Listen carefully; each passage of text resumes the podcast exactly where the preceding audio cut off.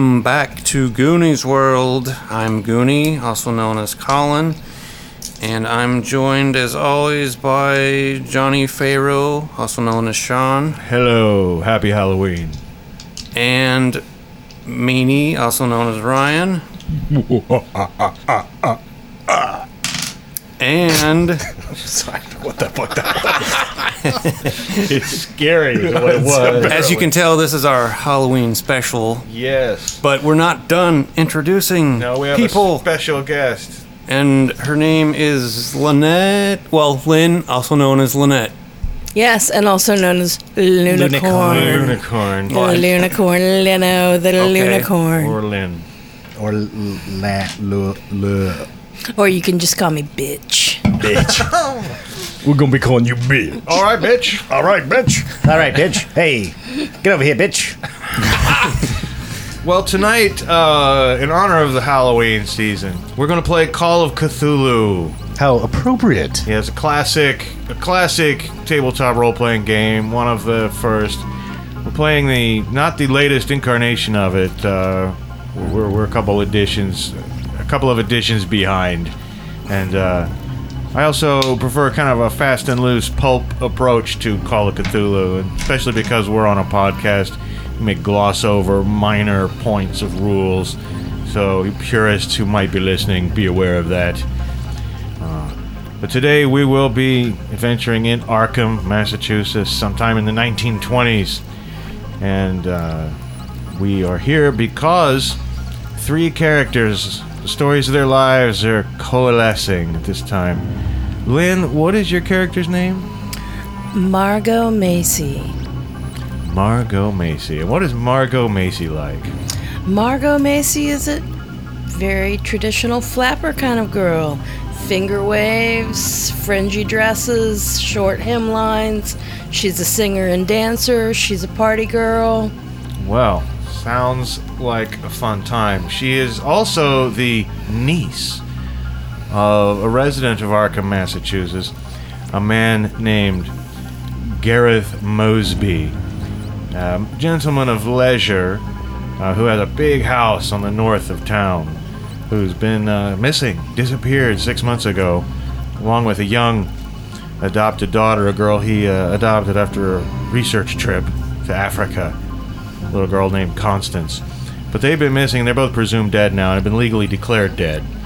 And he's left his house and some effects and things like that to his niece, Margot, who has come to Arkham, come back to Arkham. She only stayed with her uncle briefly after her parents died. And now she lives off that trust fund money. Anyway, uh, she's come to town to just f- talk to the attorney who, who's handling everything, get a key to the house. She's taken the liberty uh, beforehand of, uh, by phone, hiring a private investigator to go with her because when the attorney talked to her on the phone and told her about the house she was inheriting, uh, said that there had been reports that vagrants had been staying in it because it's been, you know, sitting in there in probate for quite a while. And just to make sure that no one leaps out at her from the basement or anything like that, she's uh, she's taken uh, she's hired a private eye and let's meet that private eye right now ryan tell us about your character What do you want to know? Anything you want to know, I tell you. Well, that's how I- this works. yeah all right all right uh, tell us your name mister My name's Saul. Saul Mor- Moran. Saul Not Moran. fucking moron. right, right. Moran. With an A. Yeah. I hear Saul really knows his onions. That went over my head, babe. I don't, I don't, I don't, I don't understand that at all. But I do like onions. I don't like tomatoes, but I like onions. And I'm a private investigator, and uh, I came down to Boston from New York because Boston has superior clam chowder, and um, now I uh, work in Boston typically, but uh, I've come out to Arkham here to uh, help Margot uh, investigate this house because uh, you know there might be some bums, some vagrants uh, living in there, and uh, we're gonna take care of them. That's right. And he's met her at the train station, and uh, the plan is that uh, he's to drive her over to the the attorney who handled all this, Randall Cobb, who is Mosby's attorney. But before you get into the car there in the train station, I'll point out that it is Halloween, and it's just before the close of business on Halloween, and so there's Christ. a crisp, crisp, cool uh, Halloween night, but it is now drizzling and raining, and you can just imagine all the disappointed young trick or treaters in Arkham. If it's uh, that won't stop most of them, of course, but uh, uh, a, s- a storm is definitely blowing in, along with uh, you know scattered leaves as the train pulls out and away across the Miskatonic River. And all the lights of Arkham begin to come on on this beautiful fall night. If you call drizzle beautiful, there is a woman approaching the car before you get to it, and uh, Colin, Goonie, can you tell us a little bit about your character? Because this is you coming up to muscle your way in on the situation. Yeah, um, her name is Rachel Hemingway, and she's a reporter for the Arkham Gazette newspaper. And she's come to investigate this um, house because she knows that this is where the uh, what was his name? Uh, Mosby, that's what, yeah. Okay, She knows that was the last place he was uh, known to be. yeah, that's where he lived, and, um and so he he's gone missing, and uh, when you first tried to write about it, Detective Dempsey at the police, he, he was, you know, less than forthcoming with you. You know what I mean? He's not very trustworthy anyway, but uh, he had clammed up about it, and they didn't let you inside to look around. They don't have to, but they often do as a courtesy. And uh, you weren't able, you didn't get anywhere with regular police. You could never get in, but you've heard uh, that uh, Margot's coming into town tonight. You heard that she's hired this Boston PI, and this might be your chance to get into the place and have a look around. So I'm going to leave it there with you here in, as uh, dark falls outside the uh, train stations by the Miskatonic River in Arkham, Massachusetts on Halloween. So she's approaching the same car that I'm approaching. Yeah, yeah. Hey, hey, hey! What's this? Who are you? excuse me, um, is this uh, Margot uh, Mosby? Mo- is that Macy. Macy? It's a paternal, not the same last name. Yeah. He's the maternal uncle. Yeah. Well, it should be. I think she's here to pick me up. What are you doing here? I'm a reporter. My name is Rachel Hemingway. Uh, I just wanted to see if I could, uh, if you don't mind, take a look around the house. I don't think it was thoroughly investigated by the police. Uh, I think it's a real disservice that wasn't, and maybe we could find some clues to find out what happened to the old man. Well, that's. I mean, I, I assume uh, he's probably, you know, deceased along with the little girl, but, um, uh, you know, that's kind of what uh, I'm here for as well. So, uh, I don't know. What do you what, what, what do you say, Margot? You- You're a truth seeker. You're just looking for, just looking for some dirt to spread around. Well, I can't pass up a good scoop, but I am looking for the truth. I, I, I do want to find out what happened. Well, all right. It's Something fishy, I think. it does sound pretty fishy. Uh, you're you're welcome to join us. Yeah, quite fishy, I think. Uh, suspicious, so to speak. Uh, Well, in order to get to the house and confirm any suspicions or put your mind at ease, as the case may be, uh, because it's a Call of Cthulhu adventure, so you got to think everything will probably turn out okay. Oh, it'll be no, no- big deal. no monsters, happy. ancient You're right, horrors, It'll be no. happy. and- and Nothing so better It should bad work out ever just happens fine. in Arkham. No, no, no, no. But uh, to get the key to the place, you're going to have to go see Randall Cobb, the attorney, and uh, I, you can hear the bells striking six from uh, the Miskatonic University bell tower already, and you know he's waiting for you there. Uh, so imagine we, you can hop into, and uh, you're picking her up at the station because she's just arrived by train, and you've driven out from Boston. Oh, so you've got a car. I'm in the car. Yeah, I'm, yeah. I miss. I completely misunderstood. Oh, that's all right. That's all right. everything, reality is slowly coalescing around the train station. As, uh, Mind if I hitch a ride with you? Uh, well, uh, yeah, it shouldn't be a problem. Just don't get in the way. Uh, and then plus, uh, is, is some pro- there's some non-zero probability that we're going to be dealing with some vagrants uh, and some some bums and some hobos and stuff that have been living in the house and uh, you know just uh, I can handle myself. Don't be a dumb Dora. I am not no dumb door. Nobody likes a dumb Dora. nobody likes a dumb door. Or a, or a, I can't think of a, an alliteration for Rachel, but anyway, get in. Hop in the jalop. I'm not afraid I've got some something in my purse. Oh yeah, you get some like uh, some uh, bear spray or something in there. No, it's a firearm. Oh, like one of these. I like open my suit jacket and got like a side holster. Very good. Uh, smart woman carrying a Mine's a carrying l- a piece like that. lady gun, though. yeah, he, uh, yeah, you've got an automatic, right? Is it a Uh, yes. Colt automatic like, the- like the shadow uses? We don't have weapons on our list. Does that mean we don't have weapons? I mean, yes, you don't have a weapon. You never needed to carry a weapon. Why would you carry a weapon?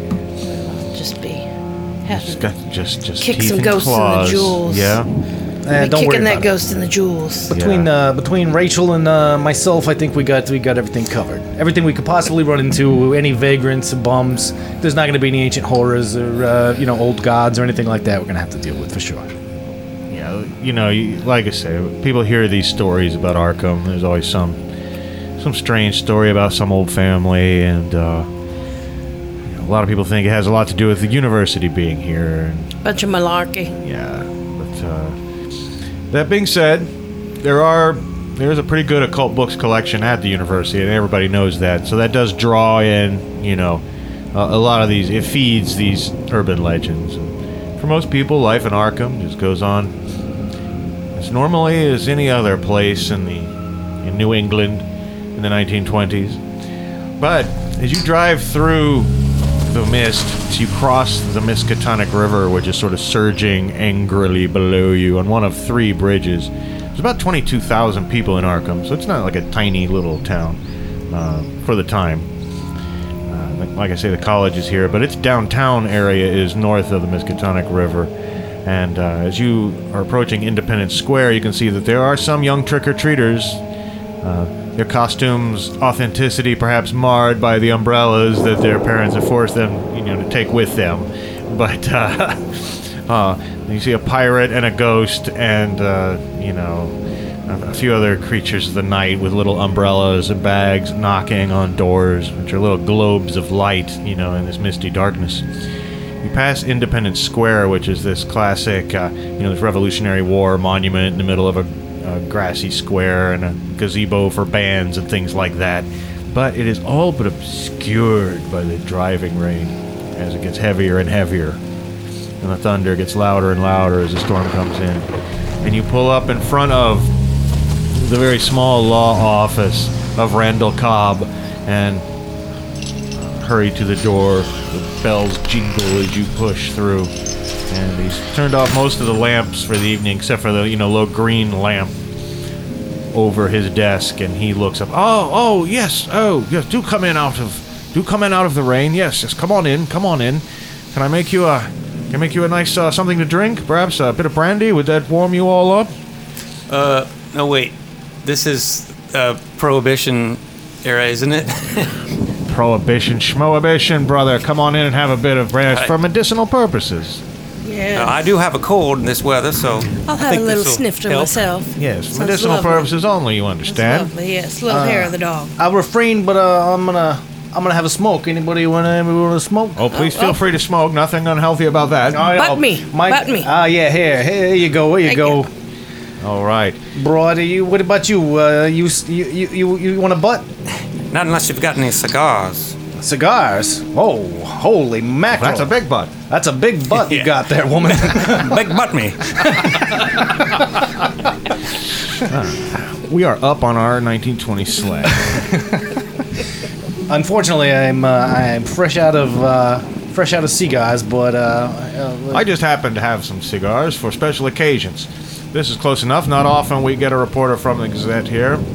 Thank you very much. He hands you a, a cigar. And now, uh, Miss Macy, thank you for coming. Uh, he, I have an envelope right here with keys to the house. I know you stayed there briefly for maybe 18 months or so I in did. your early teen years. Yes. Yes. Uh, so you sure you remember your way around. Uh, of course, uh, your uncle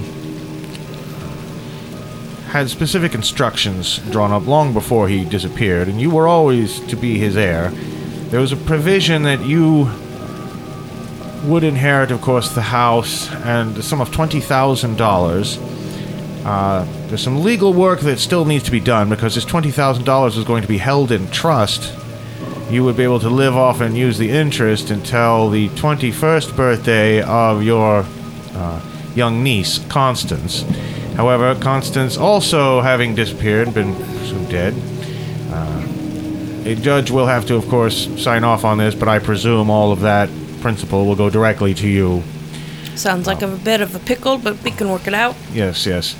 So, uh, as I said, there were some rumors uh, about vagrants staying in the house, and I see that you have uh, taken precautions with. Uh, is, that, is it Mr. Moran? Am I reading that correctly? It's not Moran. Moran, of course. Moran? Yes, of course it is. Don't be stupid. No, I mean your reputation. Your reputation precedes you. Uh, Obviously, he's a big six bimbo. That's what. What? That's what. She, that's right. Yes. Well, Whatever she said is correct. Now, I should point out that uh, your your uncle, of course, uh, was a gentleman of leisure with no particular work. However, he did maintain an extensive library on his upper floor. Oh. And uh, Books.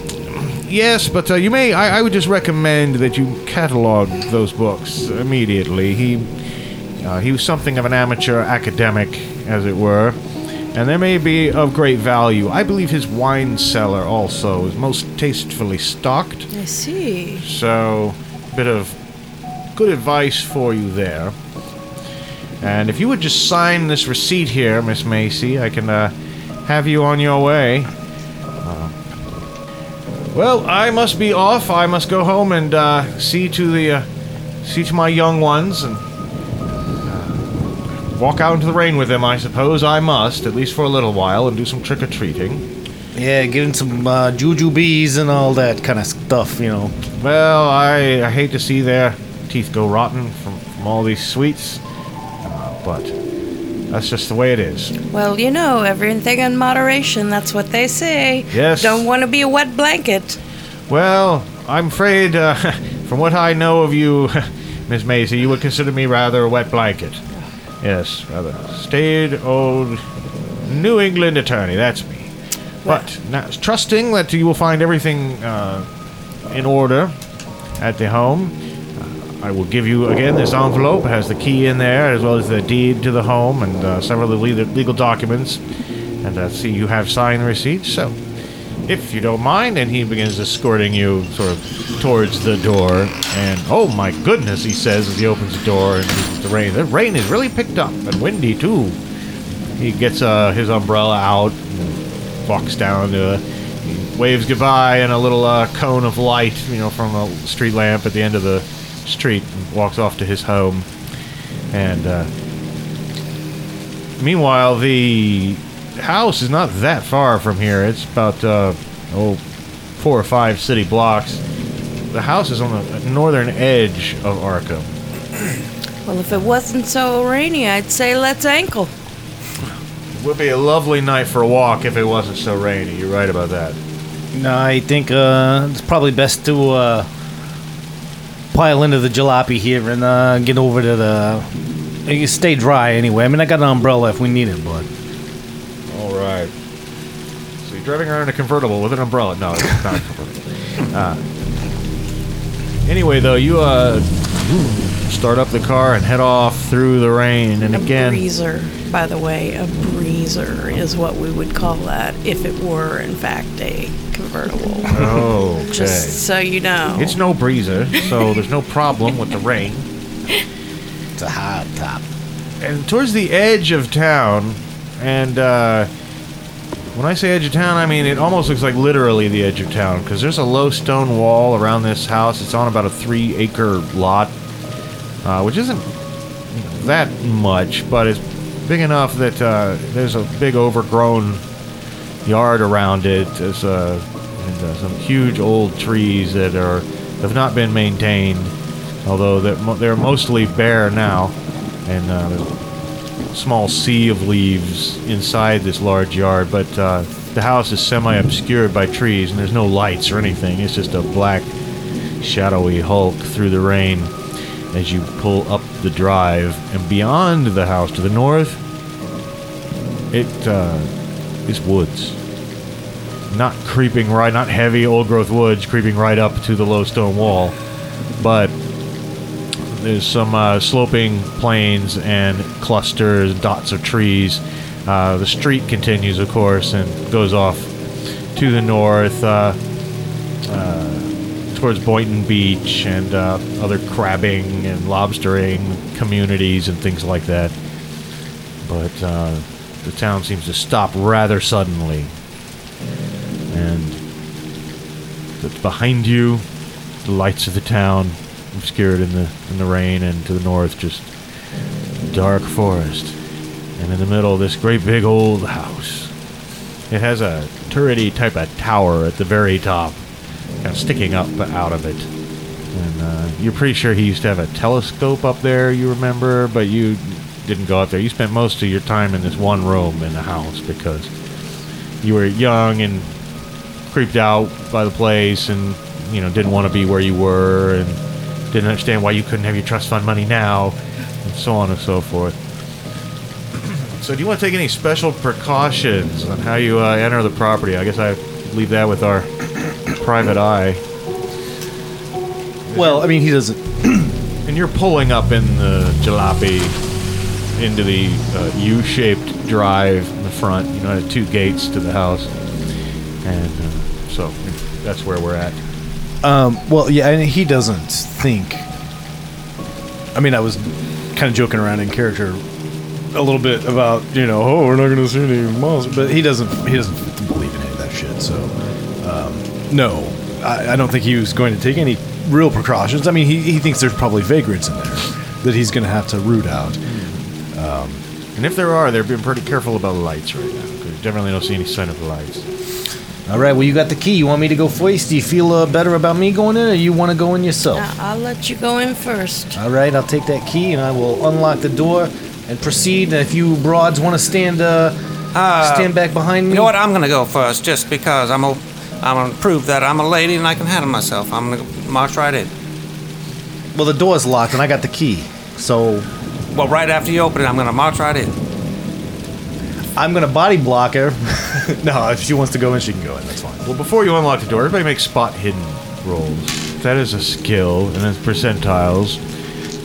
Just, just, uh, and it doesn't necessarily. Oh well. Well, I fucked it all up. yeah, I, I see that. Uh, Ryan's rolled a 95. He wants to roll low, so he hasn't seen anything. Yeah. I rolled an 83. I don't think anyone notices anything particular or special about the outside of the house. So, with that, Saul opens the door with his key, and then I assume he does not interfere as Pardon me.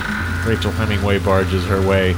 She's got her hand in reaching into her purse, which is on the her handle of her, her gun, but she doesn't pull it out. I well, I, Saul has his pistol out and at his side. He's with his finger off the trigger, but he's not taking any chances. Well, you walk in, you can see that you're in a. Well, it's a type of room they would call a hall. And there's a balcony up to the second level with stairs leading up, you know, and big old chandelier, but it's not, obviously not on. It's, so there's a second level right up above you with the stairs going there. And then there are rooms ahead of you and to left and right. It's all pretty big and open and spacious, though. Looks like there's a lot of large. There's fewer large rooms in here, and not like a warren of a bunch of tiny little rooms. But it's you can just imagine. In fact, you know a bit of your memory as you walk in, and you can you can remember that chandelier being on, and there's a big piano over in one corner that's now like draped with a sheet and things like that.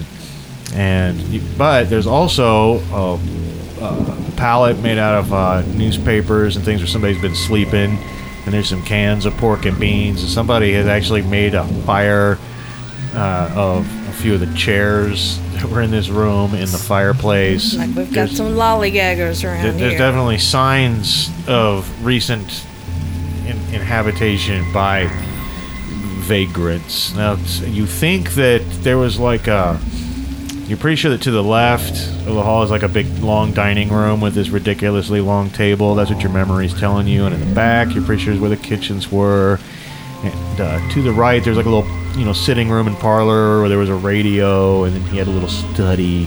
And upstairs, you know, where you had, that's where you had your room, and uh, there was his room up there. And you remember he had a great big library upstairs that you weren't allowed to go into, and and uh, you only went up to there was an attic, and then past the attic, you remember that tower, and you went up there one time uh, with a telescope because he was showing you this really cool star called Aldebaran.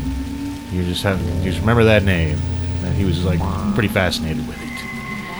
And so that's as much guide as I can give you to the interior of the house. You do also remember a scary basement that you only went down to like once to steal some wine. All right. Uh, well, I would know where switches and Yeah, yeah. Do you want to? yes. to? hold on, hold on, hold on. It, look, look. There's clearly signs that this place has been occupied. You know where the light switch is. I, I recommend turning it on. Actually, I recommend not turning it on because then we're not going to be able to see very well out of this room. We'll be able to see very well in this room, but any place that's dark, it's going to be difficult to see. So I recommend not turning on the light at the moment, and instead, I'm going to. Uh, and you've got a gun. Why don't you get that out? I think that's a good time to get your gun. I knew you knew your onions. I know my onions and my tomatoes. I fucking Ra- hate tomatoes. Rachel, you want to take the gun out of your purse? Yes, All right. Sometimes the gun is mightier than the pen. brandishes her uh, 38 revolver. Okay. All right, if there's anybody in here, I need you to come out with your hands up. And he's gonna start clearing all the hallways, all the exits out of this uh, room. Everybody make listen rolls. Listening is a skill. We want to roll low, Ooh, yeah. lower than our I skill. rolled an eight. Oh, I did. Oh well, Saul misses this probably because he's you know concentrating on something else. And hollering. But but in after his voice dies down, you guys hear like something sliding upstairs, like like furniture sliding across the floor. I shh, shh. I didn't want to hear that. I heard it. I didn't hear nothing. It's sliding. There's something upstairs. It's sliding across the floor. And then of course the second you say, "Did you hear that?" You know it's over. And now it's just, hmm. Well, I thought I heard something. I definitely heard something. What does it sound like? It's like furniture moving, something sliding. Sliding across the floor. Where at? Upstairs. Upstairs and Above us? to the to the left. Uh, that was hard to tell. Where? Where? Where's? Okay, where the stairs located? All right. Yeah, they're right here in the main okay. hall. Okay. All right. I'm gonna go up. Okay. You guys got my back. Yes. All right. I'll cover you. All right. Okay, are you going second in line? Are you going to bring up the rear with the revolver? And Yeah. you going to walk in the middle then, Yes. Margot? Yes. So, you guys creep up the stairs. I say again, if there's anybody up here, you need to come out with your hands up. Now, at the top of the stairs is the big double doors that lead into the library room that you were normally not allowed to go into. You went in there once when you went through it to get up to the attic so you could go to that tower and get the telescope, and you just remember a lot of old books in there. And as we're walking up the stairs, I'm gonna quietly exit those double doors of the library and point out where the bedrooms are and the And basic to your right was like his bedroom, and there was a little sunroom, and then to your guys' left would have been where your room was, and there was a guest room there. You're not sure if that would be Constance's room now, or what, or what your old room is now, or any of that stuff. But Right. if that helps you visualize it at all up there. Yes. Yes, indeed. All right, so we're at the top of the stairs. All right, can you point me in the direction you think the sound might have been coming from. One of yous. It was just vaguely um, uh, above us. I don't know. Well, when you said to the left, I that was s- actually a pretty good guess. It was actually a pretty Alright. good guess. To the left. I think your hunch was good on that. But Then that I'm- means that maybe one of the bedrooms, one of the, the, the guest bedrooms, or where she used to stay. Yes, let's look down there first and then. All right, I'm gonna creep over to one of the bedroom doors. Okay, first one. First, closest one. Yeah. yeah. All right, you're right outside the door. I've got my pistol in one hand, the doorknob in my other, and I'm gonna slowly turn the knob, trying to make it as silent as I possibly can. And as soon as I feel like it, as soon as it stops, I'm gonna slam it open and point the gun in there. While you are trying to oh so so quietly make a sneak roll. I'm not so good at sneaking, boys or girls. But I did a freaking oh, great job. nice. Yeah, it, it does not even make a sound. You slam the door open, like you said. And first thing you see in a flash of lightning is like this really creepy looking face and these big buggy eyes. And you realize for a second it's a doll. This room looks like it's uh, decorated for a little girl. Uh, there's a few dolls with big porcelain faces staring vacantly, their heads like tilted oddly, sitting on a little chest in the corner. I'm just gonna shoot him. not really. Now, can I see over? Yeah, yeah, his you guys can all and see in. You can all get a view. Mm, of that's the that room. doll's a bug-eyed Betty for sure. And I have this weird Agree. It's like sound effect in my head of like as you're describing this like these like these little kids laughing and shit. Like, Creepy. yeah. Come play with us forever and ever. Well, such things happen on Halloween. But there's no there's just the dolls. There's nothing else. Yeah, but the bed, uh, it's like out in the middle of the room. It's not up against a wall. In fact, there's a blank area that looks like it's ideally where the bed should be, and it's out in the middle of the room. You can see that there's a carpet underneath it that's been uh, like half dragged across the room, like misplaced. wrinkled, yeah, all wrinkled. And of course, there's a closet in here. It's, it's, uh, it's more of a wardrobe, but than a closet. Well, well, ladies, I'm gonna have to go in the closet. And a toy box. In a toy box. Oh God, there's a there's a there's a dwarf in here, moving beds around. Um, Rachel, keep your eye on the door while he searches around. I, I I'm really I'm, Odd. well. I'm first thing I'm gonna look under the bed. I just don't want anything sneaking up Yeah, behind so us. You look under the Good bed. idea. There's a monster. They go, uh, I'm only worried about it if you're a kid. I'm only here to get kids. No. Nothing under the bed at all, except for a little pair of slippers and a baton. I will take the slippers and the baton and examine them closely.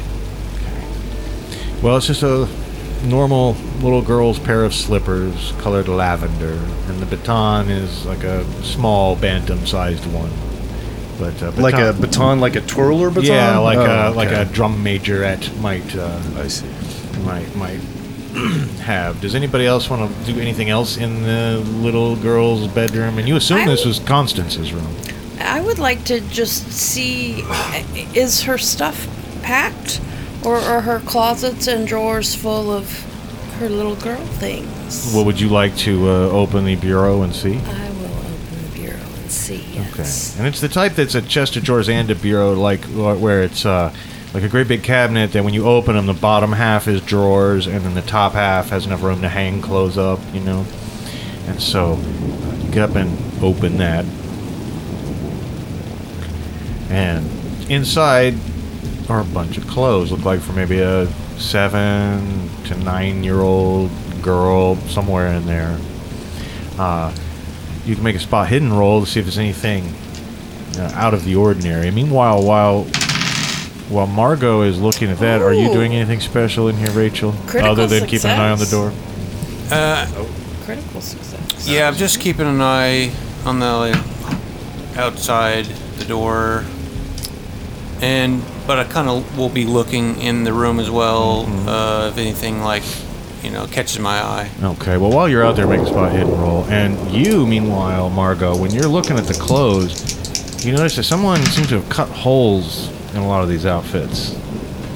They've cut holes like below the sleeves, like on the sides, on either side. There's there's holes cut out, What was and then there's there's in a lot of the pants. There's a hole cut out in the back, and uh, so there's that. And then meanwhile, do Did you ever meet this little girl? no, she never did. Oh. Did you notice anything outside? No, I didn't. No, that's good. Oh no, it's not. sure. Yeah, but that's that is no. She never did meet Constance, and again, she was like they say he adopted her when he was on a research trip. Uh, So- to somewhere in Africa. Constance? Yeah. Okay. These okay, I was holes were on the sides and one on the back. Yeah, there's one like well in the pants. They usually have they have one in the back, like uh, high on the buttocks. Yes, I think I know exactly what that is.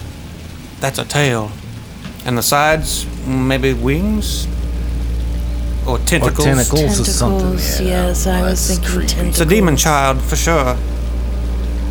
Well, um, well, that seems a little far fetched, but yet it is. It does raise questions. as Not far fetched Does for the raise Arkham. Gazette, which I, is uh, the paper I write for. We, we write about this stuff all the, all the time. well, it- right in that minute, the door slams shut. and we're all in the room. Yeah. Now, I Well, was. you are in the way of the door slamming shut. So yeah. make what is your strength? Strength 8. Okay.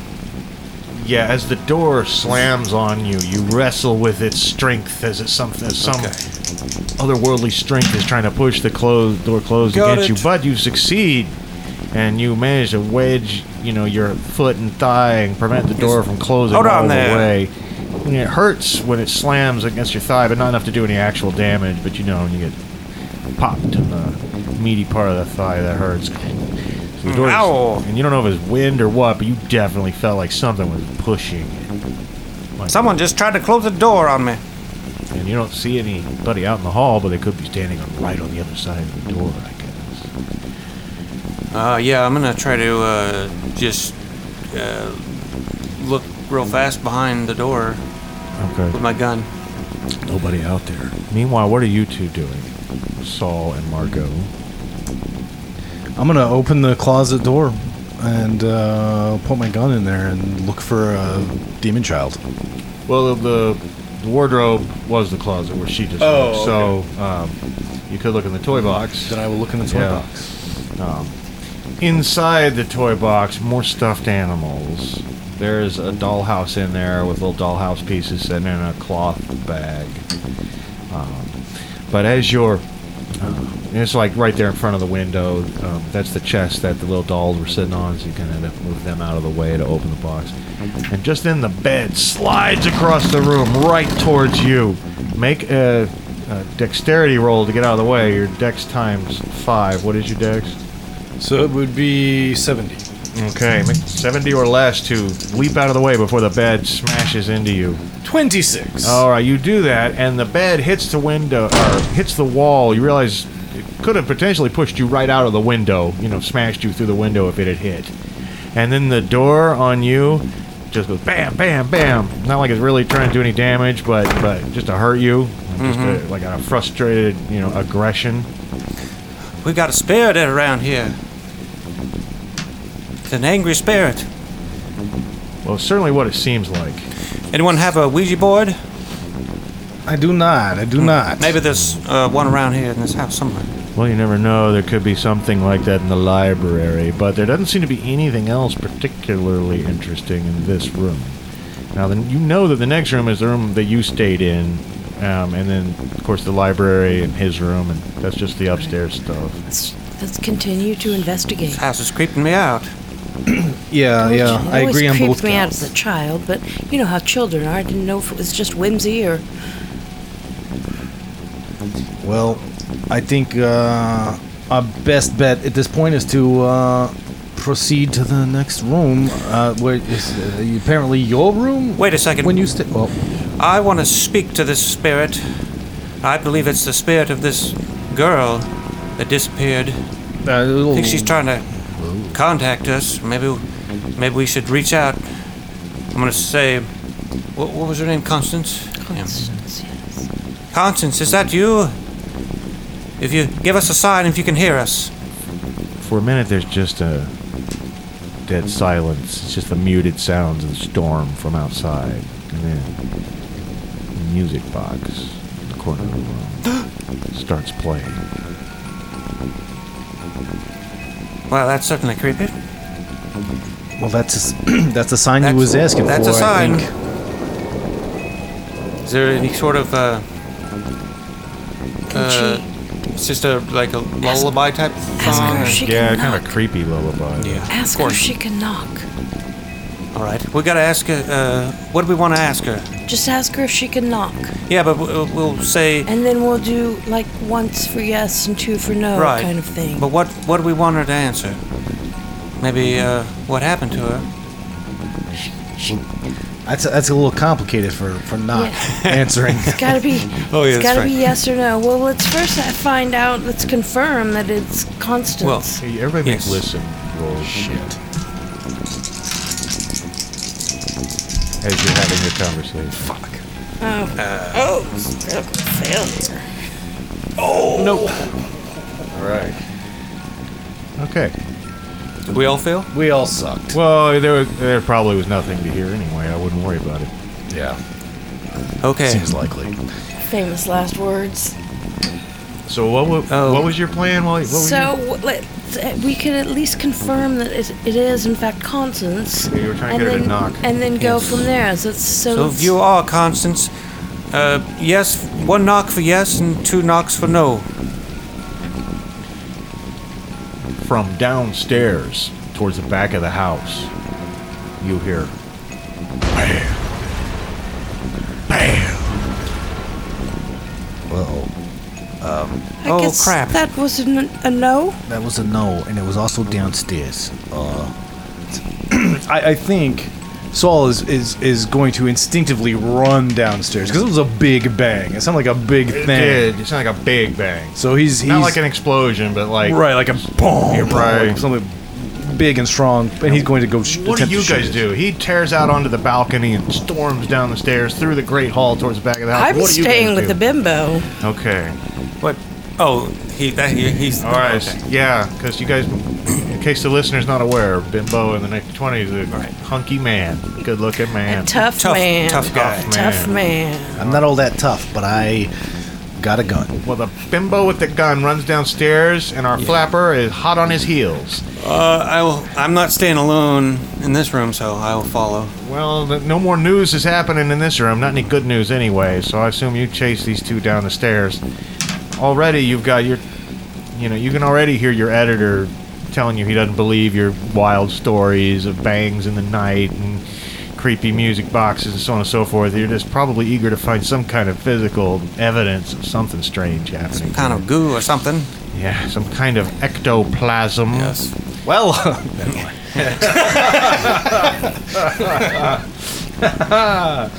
Anyway, uh, Saul Moran is charged down the stairs.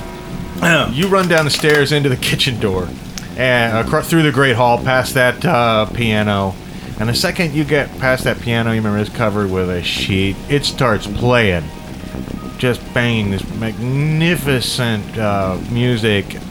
That was just mildly creepy. After everything else that's happened, that starting to uh, you're a disbeliever and everything's starting to shape up. But you get through that kitchen door, I assume, and inside you find uh, there is like a cast iron stove that's been knocked over on its side, and a pipe that had connected it to the wall has been ripped out like a like a, uh chimney pipe. so like a wood stove. Yeah, Okay. yeah. And it's been knocked over, like someone's ripped it out of the wall. And there's one shelf that's just completely shattered, like crumpled. All the everything's fallen off of it, as if the bangs were maybe being ripped out of the wall and then hurled to crash into the shelf and has landed here. And as you walk in, and then what? And you two are just right behind him, you know, hot on his heels. You see uh, a knife that was laying on the floor, a great big old carving knife floats up into the air. Now, when everybody sees that, everybody makes sanity rolls. Okay. It glints in the low light. Yes. And if you succeed, then you only lose one sanity. Got it. And you only, it looks like all of you succeed and you only lose one sanity.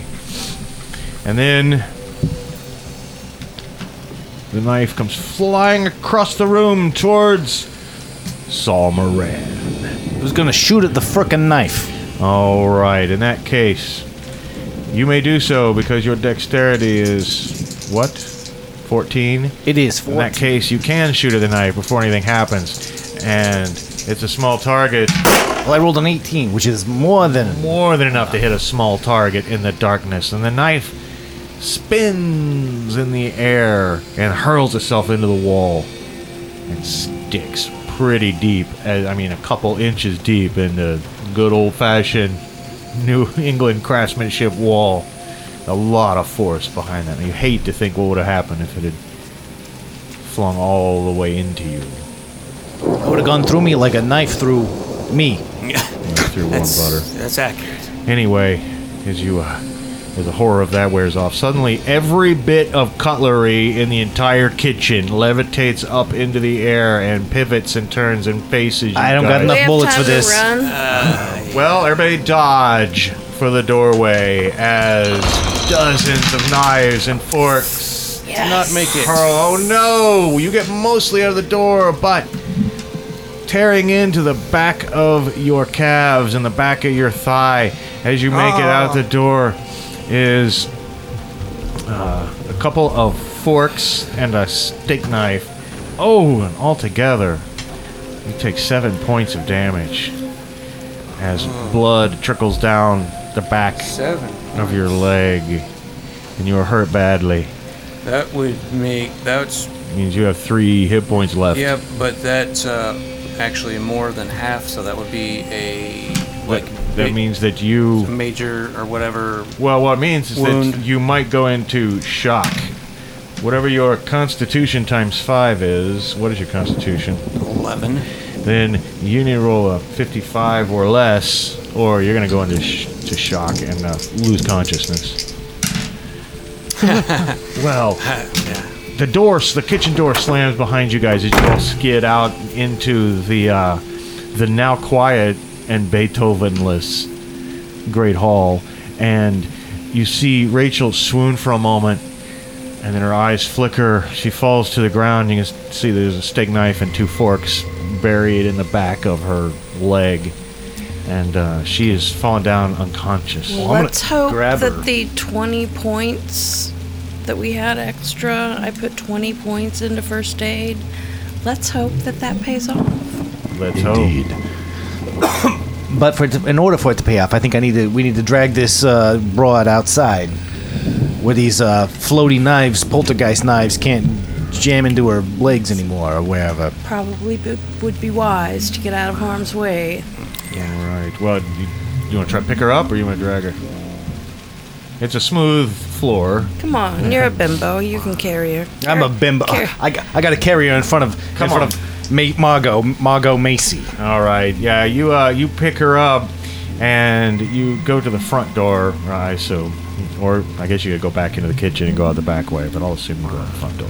I think the kitchen is a place we'd like to avoid. I concur. Yes. All right. Well, you get to the door and you open it, and suddenly a strange, otherworldly light shines in from outside. The sky is a deep, dark purple, and the stars against the night are almost like anti lights. They're like black light stars. They're blacker than black, blacker than space are the stars in the sky and there's a pinkish purple sand howling across the landscape. And up on a hill, you can see there's a whole line of people crucified on X shaped crosses. People of all different colors yellow people, purple people, red people. And it is absolutely horrific. And make sanity rolls as you see this. Did we just conflate Cthulhu and Carcosa? Well, they're part of the same overarching mythos. Yes. And uh, if you failed that sanity roll, lose D8 sanity. I'm glad I don't have to see that. Yeah. Now, do you want to go outside or do you want to close the door? Well, I don't think going.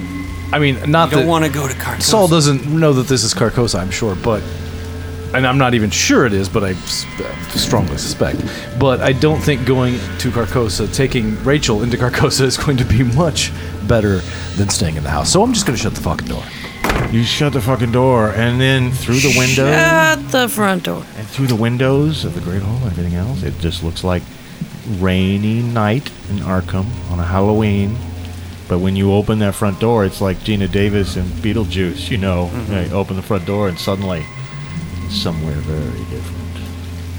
Well, let let's get this dame laid down and get get some first aid. Get some cloth. We need to hopefully not go back in the kitchen. Are there curtains in here? We There's get some curtains, there's also- Take little my tie couch off, use that, or- yeah. And there's another bedroom, of course, that you haven't been into yet. Although there's presumably your your uncle's bedroom as well. Of well. course, if all the cutlery's already thrown, I don't know. I don't know if we should go back in the kitchen. It's probably like a whole But wall water, full of cutlery, you know, embedded in it. And the back of the door Yes. has probably got. I suppose it can always pull it out of the wall and throw it again, though. But water and cloth would be right. good. Well, there is a bathroom on this lower floor, and uh, it's in. It's you got to get through a study, but it's not. Your uncle did all his studying in his library. What they call a study is just a room where there was a desk and uh, uh, a radio and things like that. And there's a bathroom on the other side of that. And you can get wet towels and a few other things to uh, prepare yourselves to make your first aid roll as, as best you can. Okay. So let's go ahead and make that first aid roll. Yes. All right, the points pay off, and we have a success. And so you will be restored of one d3, and that's you know we just roll six-sided dice, and one or two is a one, a three or four is a two, five or six is a three, and that's how. Hey, you get one, but you're not unconscious anymore. You come out of consciousness, your legs. I are still have up. three hit points though, or do I get one hit point back? Uh, yeah, you got one hit point back. Okay, so I yeah. have four. So you have four hit points now. Which should be all you should need. and that that took a bit though. That took a good ten minutes, you know. And in that time, Yeah. I'm assuming there were no further piano playings or cutlery. no, no further floating strange events down here unless unless during that time you went off by yourself about. and did something No, else. I was specifically not willing to do that and get killed. Anyway. Ooh, I'm, I I must have dazed off for a minute. Yeah, there was some uh, some uh, silverware stuck in your on your calves, but uh, Ms. Margot there got them uh, got you all sh- got them all taken out and got you uh, put back in shape. Uh, looks like uh, you don't look like you're doing too good though. I gotta tell you, uh, Rachel, you don't look uh, I'm don't a look little worse for wear. But um, I got some bad news for you. Um, if you open the front door, uh, some other place is outside. It's not Arkham. I don't know where we're at. Um, it looks like uh, a different planet uh, where they're crucifying people. Uh, so. Um, I don't think we should go out there. Uh, normally, I would say let's get the hell out of here and never come back. But unfortunately, it looks like we're stuck for the moment. I think you're taking goofballs. Well, uh, I'll open the front door then and show you. Fine. I don't mind if I do. I'm gonna go march right in there. Okay, you uh, go over and you open the front door. See, and- there's nothing. Well, what what you see is this glittering, fantastic city with minarets and spires. Look like a s- something out of a a storybook or a fairy tale, and beyond that is this deep, deep azure blue sea. Uh, Stormy looks like a, a gorgeous fantasy kingdom. There's this uh, forest in between you and this great city that is sparkling, and there are little dragonflies, or are they fairies, flittering about Oh, my. above the. forest? you can see some big ruins of white marble in the distance. This house is like a floating doorway to different dimensions. Uh, I'm starting to think that might not be too far off the mark. But this place, while certainly not Arkham, Massachusetts, definitely looks a little bit better than the last time you opened the front door. Hmm, looks very inviting, actually. Better than this house. I gotta say that does look uh, look better, um, but I don't know. I ha- I have a funny kind of feeling that there's, that it's actually that it looks nice, but it's not so nice once you go there. This house is Oh, it's just an illusion. Has anyone tried to stick? hostile, and, and and if we have our choice to go into a lovely fairy tale, that horror that we just saw a few minutes ago. The one with the knives in their legs.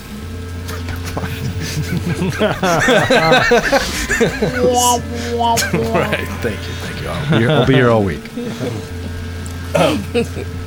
but no, I, I, I yeah, I, I tend to agree that I don't know, but uh, it's it's rough, right? Because we go out there, it looks nice, and then all of a sudden there's like uh, spooks and poltergeists and, and ghosts and stuff out there. There's they're in here too. Well, that's true. I say we stick a um, broom handle through and see what happens to that.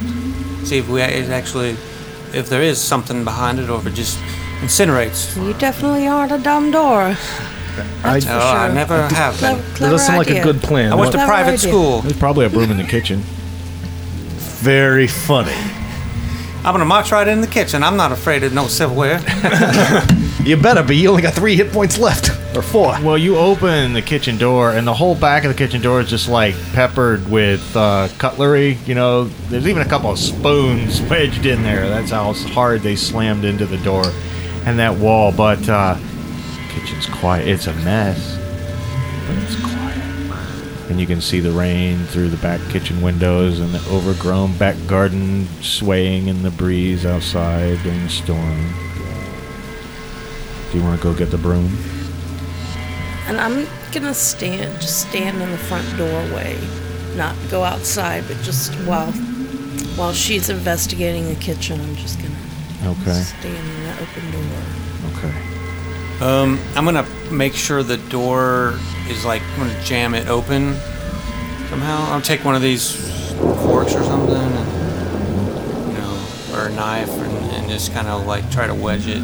Okay. You stick it in a little crack so it won't close all the way. Yeah, so it doesn't slam closed when I'm trying to run through with this broom. Well, while you're doing that, uh, and you, you turn around and start sticking the fork in there, suddenly there's a huge sound of uh, metal banging, and the stove hurls across the room. What's your dexterity?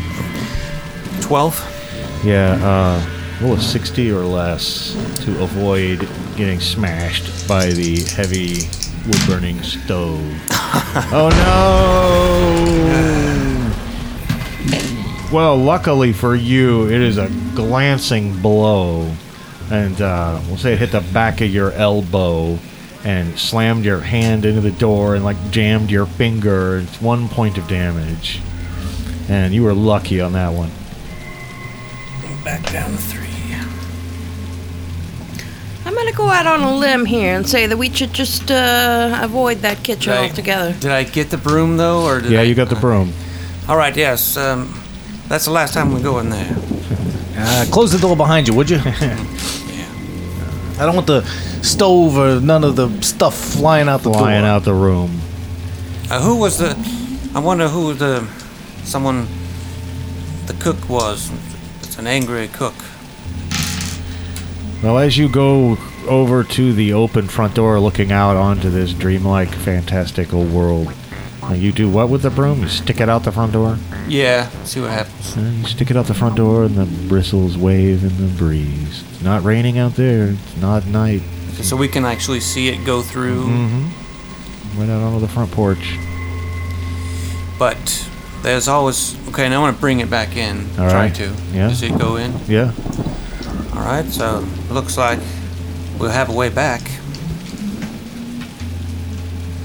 But I don't see how this will help our investigation any. Maybe safer, but Yes, I'm not entirely sure what we should do at this point. I mean, we're supposed to take inventories of books and wine cellars, but it just, uh, well, Well, I'll tell you why I'm here. I'm.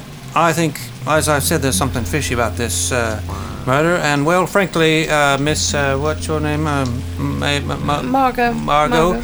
Um, you're the you're the number one suspect because uh, you have the most to gain. suspect. Well, think about it. You you inherited all of this, uh, and uh, and the and the the young um, girl, Constance, she would have uh, inherited, but of course she's dead too, or or missing. So isn't that convenient? Well, I'll tell you what, Sally. I I resent that. Well, it's the hard facts. I'm sorry. I- I just uh, How, how, how would I have anything to do with knives hurling about and and strange hauntings and and this supernatural phenomena? It's simply ridiculous. A little girl's laugh reverberates through the house, coming from the upper floor. That the little girl you Echoes. strangled. Echoes down, echoes down the stairway.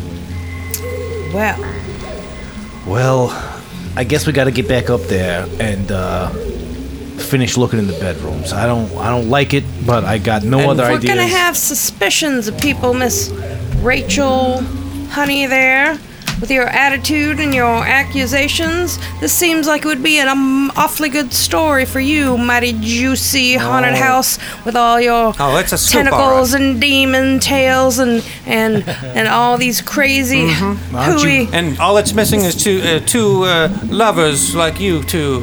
Um, you had an affair with each other, isn't that right? Who? You, what? You pre you acted like you didn't know each other, but you did. What the hell are you talking You're about? making whoopee. Jeez. These broads are crazy. No, Uh, but it's- Hanky-panky. broads, broads, you're including me in the crazy. This is obviously the crazy lady over here coming up with these conspiracies and and just crazy talk. well, I, I, I just, I just don't. We just don't need to have a cat fight. We've got, we've I'm a, got. I'm a singer, for crying out loud. I'm a singer. I sing and I, I act and I dance. Call that a job? Uh, you've never worked a day in your life. When you say that you're a singer, there's a little girl's voice upstairs, that same one that was laughing, begins singing a song. A little nursery rhyme. Is it one that any of us right recognize? Oh, yes, it's one everybody recognizes. Well, I'm gonna go investigate this singing little girl because I think it might be the little What? girl. It might be a tentacle little girl. It might be a demon girl. All right. I don't know what it is, but I'm gonna go check it out. it might be Gareth So, Mosby just singing like a little girl. let's use your, use your head. You seem like a, a smart man, as well as a, a bimbo. Yeah. Smart bimbo. And if this is a ghost or some kind of spiritual haunting, what is it that you think a gun's going to do to protect us? Do you know anything about the supernatural? Do you know how to fight these things? Miss ac- accusatory conspiracy theory lady over here, she's certainly never going to be any help because she just thinks it's us and a hoax. Hello? So what are we going to do to protect ourselves? Am I, did I hear her? Are you, are you whispering to him, or are you? Am I in I'm- earshot of this? You're you. I think are you heard in it all. Insurance. It, I was not trying to be discreet. I never said you were up to. You were making this all up. I just think uh, maybe uh, you being the prime suspect, um, all you had to do was uh, murder your uncle and his uh, adopted daughter, and then uh, the ghost stuff is just purely uh, A coincidence? A coincidence. could be. I got an idea. I don't like it, but I got an idea. All right. You want to hear my ideas? I do. I think we ought to go upstairs. Now I Can't think speak for dumb Dora over here. Oh, now I'm a dumb door. yes, yes. Now you're a dumb Dora. Look, you're both dumb doors if you're gonna have a cat fight in the middle of a haunting. All right. now, here's my idea. Now, I think that the singing is designed to uh, lure us in, right? So I think we not go to the singing. I think we got to go to the library and find a book that tells us how to deal with this shit. Because I think you're right. I think the gun's not gonna do so much. You know what I'm saying? Like a gun against a ghost is not working. So. I think we got to go up to the library, library, because there's no, there's only one R in library, and we got to go up to the library and get and look and see if there's a book that will tell us how to deal with this supernatural crap. I think that's an excellent idea. But Well, I it's have to right. metagamingly I mean, metagaming say- night's a terrible let, idea. Let, let me let me let me metagamingly say Just that sanity you spec- points. when we were talking about spending points, Sean was like, "You won't need library." Oh yeah. and now we were discouraged when making our characters from taking we library. were in I fact did. I said they wouldn't need it. No research trips to Arkham, uh, Mass, uh, Miskatonic University Library necessary. However, I don't know about you guys, but my starts at library use is 75, which is still pretty. oh, that's way Oh, better that's than mine. excellent. Yes, mine's okay. Cool. Mine's like Thank 20 goodness. 25. I have so. 25 I as didn't take well. any points, so 75 is my default, and that's yeah, that's Well, for good. that profession, yeah. Yes. So, the library doors are just right at the Now- top of the stairs. Yes, I, I believe I'm, I'm the one to uh, do this uh, sort of research. Since you pronounced it library, you probably don't know how to I read agree, much. but I still think you're a dumb Dora. well, we'll see about that. I just want to make that clear. My Okay. feelings about this. Who wants to? Uh, You're a open the- bug-eyed Betty. Who wants to open the library doors? The library doors. I'm march you, I right guess, in. right? Yes. All I always march right in because I'm a confident woman. Okay. Or an idiot. Confident woman with four hit points. You go to barge your way right in, and when you you start to open the door, which opens inwards, it's like somebody pushes it, sla- sla- closes it shut right as you open it. Of course, you weren't really pushing; Mm-hmm. surprised you. If you want to open it again, Rude. all right, you gonna try to open it again? Well, it certainly doesn't want me here entering, but uh, yes, I don't take no for an answer. I'm going to try again. Okay, so and your strength is eight, right? Yes. All right, man, roll forty or percent or less to push your way into this room. Got it. And you do. Excuse me. push your way into the room and uh, it's dark in here but there's a light switch right next to the door i assume you turn the lights on Yes. it's not like a huge gigantic library obviously but he's got it wall to wall just on one wall full of old volumes he's got a few pedestals sitting out on some tables with open books and uh, you're disappointed to realize most of these books aren't even in english there's a lot of books that look like they're probably in German, and uh, one book that's open that's in Latin. You can look around for English, some book in English if you want to, because I know you can't translate any of these other languages. Uh, there could be something useful in here in English. You never know, but this would be where you make a library use roll. All right. and you do find a book in English.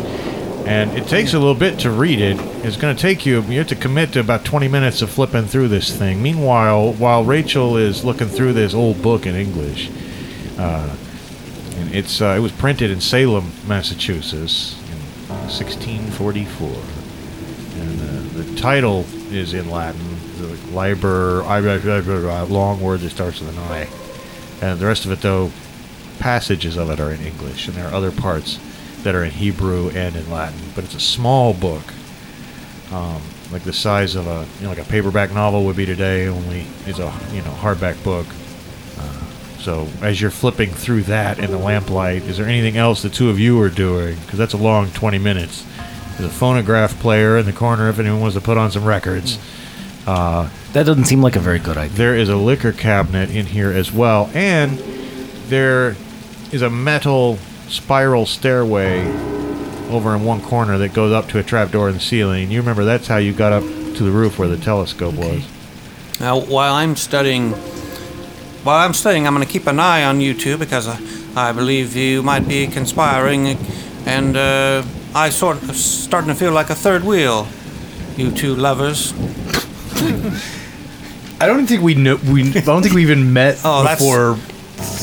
I mean, met, met like speaking out of character. I, just- I don't think we. I think you just like, you- called my office and were like, "Hey, Yes. need, a, need a private dick," and I'm like, "I got a private dick for you," and you know, like, and the rest is history.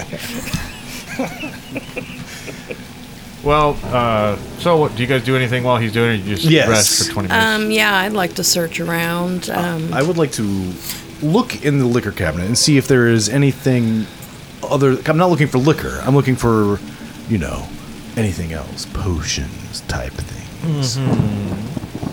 well, there's just liquor. Canadian and Scottish whiskey. Just liquor over here. Okay. And uh, See, I knew something was going on. A little finger of you got a scotch liquor might, over there? might go down nice, nice and smooth right now. do you right guys want to take a little I'll finger take of a scotch? finger of Finger of what? scotch. I'm gonna finger and then I'm gonna lick Yes. Do you, want a little, do you want a, a finger of liquor? Do you want a little finger of scotch? I do. I, I want a little finger of, of scotch. Okay, that might help settle your nerves. Some You margar- think? Yes, I think Yeah. I'd like to settle my nerves a little. This is all very unnerving. Okay, well- very unnerving. I could be at the jazz club this evening, You could singing be. and dancing with my friends, and Could be here at I the- am with knives hurling and getting accusations of murder and all kinds of crazy stuff. And This is- adultery or whatever. yes, that too. Is Well, it you- adultery if you're not married? I don't even know. You pour yourself a couple fingers of scotch, and what's like the best kind of scotch? You are kind of handsome, though. oh, well. In, in that case, I will take a little bit of scotch. uh, you know, I don't know. I mean, like a single malt, Yeah, it's a nice single malt. twelve year something or other. Oh, it's and it, it goes down smooth. Well, you pour it, and you're it's like you're, you're pouring two glasses. It sounds like. Uh, anyway, and you pour them, and you pick up the glass, and then what's your power? Your power stat. Fifteen. Okay, that's pretty good. You got a strong force of personality, and uh, roll a sixty-five or less as you raise the glass to your lips. Seventeen. Ooh, that's nice. For a second, you feel compelled with this urge to take the glass and smash it into your own face. And your hand even begins to move, and you fight it for a second. You fight the impulse. Man, maybe you were just a little more stressed out than you thought. Oh my. And Well, nothing, maybe the- nothing similar happens when you pick up your glass, uh, Saul. I'm gonna shoot that bad boy down. Mm. Toss it back. As will I. I will enjoy my. I'm not uh, gonna sip this. I'm gonna toss it yeah, back. shooting shooting scotch. Okay. And uh, That was intense. Did you feel it? Never mind. perhaps it was just your imagination. Anyway, So, what's your power? Twelve. Forty-five. Oh, that's great. You also just feel this urge for a second. In fact, you start walking over to the spiral staircase, like you're not thinking about it. Like, hey, I'm going to go upstairs for a minute. And then halfway to the stairs, you're like, wait, where did I get the idea to go upstairs for a minute? Something's not right here.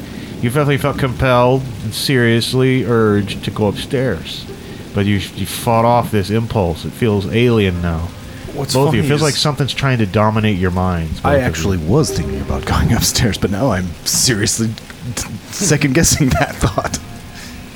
anyway, that, all that takes a while, but uh, once you flip through this book, um, there's actually the English is hard to read because it's really archaic. But uh, there's a Yeah, charm. there's like ease on every word. there is, and but it's a little rhyme actually, and I'm not going to go into the whole rhyme here, but it's a charm to deflect harm. And once you have this little rhyme in your head, um, then you can say this rhyme when you're going to take damage, and you can spend an amount of magic points to cancel out damage Nice. until you have no more magic points. After reading this book and flipping through it, Rachel, please add D10, 1d10 to your Cthulhu Mythos Alright. score. And you know just Oh, a, 1d10? Yep, yep. And you just know a tiny bit more about it at this point.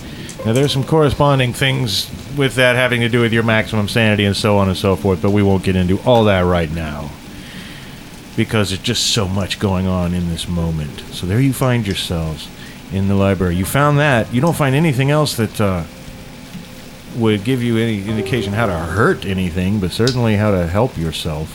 I know you guys come over looking for some clues about some way to uh, help yourselves against this threat in this house, but you still don't know exactly what it is. You heard a little girl's voice, definitely like a luring voice. And when I say it's coming from upstairs, I meant up upstairs, like definitely up those spiral stairs. Oh, that's where the- that's where the girls singing was That's, yeah, from all the way up, all the way to the upper levels. So your idea of a lure is now even doubly reinforced. Somebody wants you up there. Something wants you up there. I don't know. I, I mean, I kind of feel like we should all go up there, but I it seems Maybe like we ought to go do the exact opposite and go to the lowest point, go to the basement. I'm sure there's something interesting in the basement of a house like this as well. oh, I'm sure there is. well, you know, I, I think seeing as how that Why don't we split up? I don't think that's a very good idea at all. And, and yet it happens so often in horror stories. If you ever noticed that? It's true. Because somebody thinks it's a great idea. all right, well, you guys go down to the basement. I'm gonna go upstairs.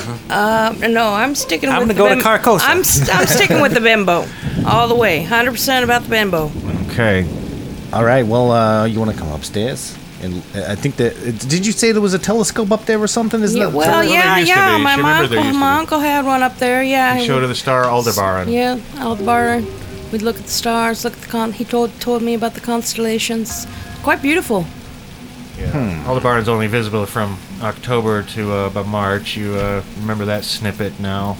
Back in your mind. Said it was a very special place for him. Yeah.